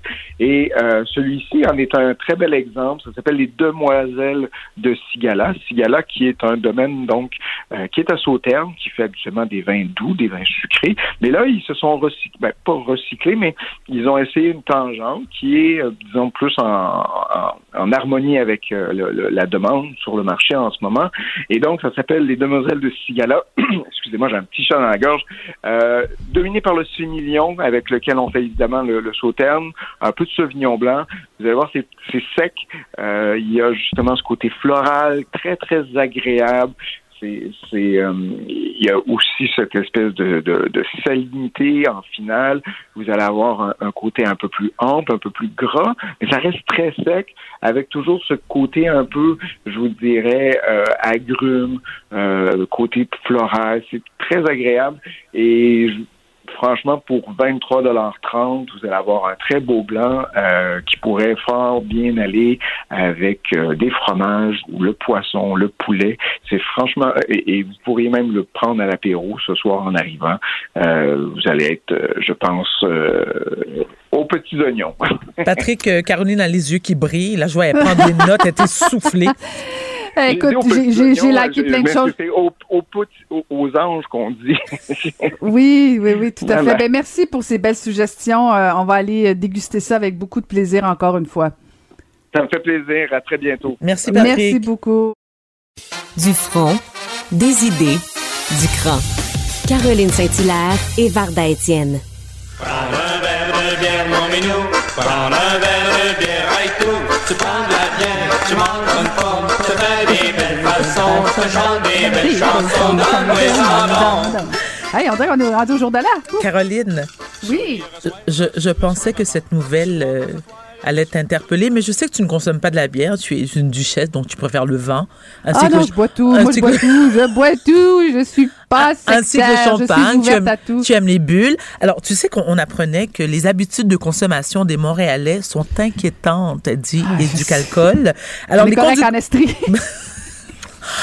Pas aujourd'hui, ma belle, parce que toi, c'est autre chose. Parce que les conducteurs qui ont pris le volant avec les facultés affaiblies étaient en mm. moyenne plus nombreux à Montréal que dans l'ensemble du Québec, selon une enquête de CROP pour le compte d'Éducalcool. Bon, ça veut dire que il y a encore une augmentation de gens, non seulement qui conduisent avec les facultés affaiblies, mais aussi en consommant du cannabis. Gang de délinquants! Ouais, ouais, ouais, Irresponsable, irresponsable, irresponsable fois mille. Déjà, déjà, les gens ne devraient pas. Et là, j'apprends rien. Tu sais, j'ai l'impression d'être comme une maman qui dit Tu le sais, là, tu sais, mon chéri, tu ne dois pas prendre le volant lorsque tu as de l'alcool dans le corps. Bon, ça, c'est de un. Deux, en plus, préférablement, ne consomme pas du cannabis. De un, on va se dire les vraies affaires. Je suis pas médecin, là, mais c'est quelque chose que je sais parce que mon psychiatre me le dit tout le temps, même si que je ne consomme ni drogue ni alcool. Mais l'alcool est un dépresseur. Hein? Hmm. Donc, tu mélanges ça avec du cannabis, qui est selon moi un dépresseur. C'est un, cocktail assez dangereux. Puis tu prends la route après. Tu prends la route. Mais, selon toi, Caroline, est-ce que les cas, c'est-à-dire le, le- les conducteurs qui ont pris le volant, euh, le nombre a augmenté depuis la pandémie, avant? Parce que, avant la pandémie, bon, toi, tu as toujours été euh, une alcoolique, on te dit. Mais là, non, non, un Je fais non, des... non, OK, ben OK, oui. OK. Je Ben fais oui. des blagues. Je fais des, Ben je oui, fais mais des blagues. non, mais c'est t'aimes le-. Oui. Oui, attends. OK, bon, attends. J'aime bien prendre un bon verre de vin. Oui, mais- chez toi, chez toi, dans ton, dans ton jacuzzi ou dans ta cour avec tes sujets. Mais je sais que tu es une personne responsable, Caroline, et tu ne prends pas de non. Mais ça, je le sais, j'ai aucune inquiétude Mm. là-dessus. Mais, mais ceci étant, moi qui ne consommais pas beaucoup d'alcool avant la pandémie, Tu consommes plus, là. et Ben oui. Ben non, mais c'est sûr que la consommation au Québec. Mais moi, je le fais pour renflouer les coffres de la SAQ. Là. Je le fais pas par plaisir. Oh, t'es généreuse de même, Mais je suis de même, moi, je suis de même. Mais, mais c'est sûr que ça a augmenté, effectivement. Je, je, je- ça prend pas un bac euh, en sociologie. Je veux dire, t'es plus à la maison, tu sors pas. Alors, effectivement. ça coûte on- moins on- cher. Tu sais, ça coûte moins Ben cher oui, de consommer une bonne bouteille de vin à la maison que tu as payé quatre fois le prix au restaurant. Ouais, Mais je me souviens, lorsque j'ai commencé à consommer de l'alcool, Ouais. rapidement, j'ai beaucoup apprécié. Écoute, toujours un plaisir. On finit ça sur une note positive. On- Merci, on, voit modérer- la modération à bien meilleur goût. À demain. À demain. Cube Radio.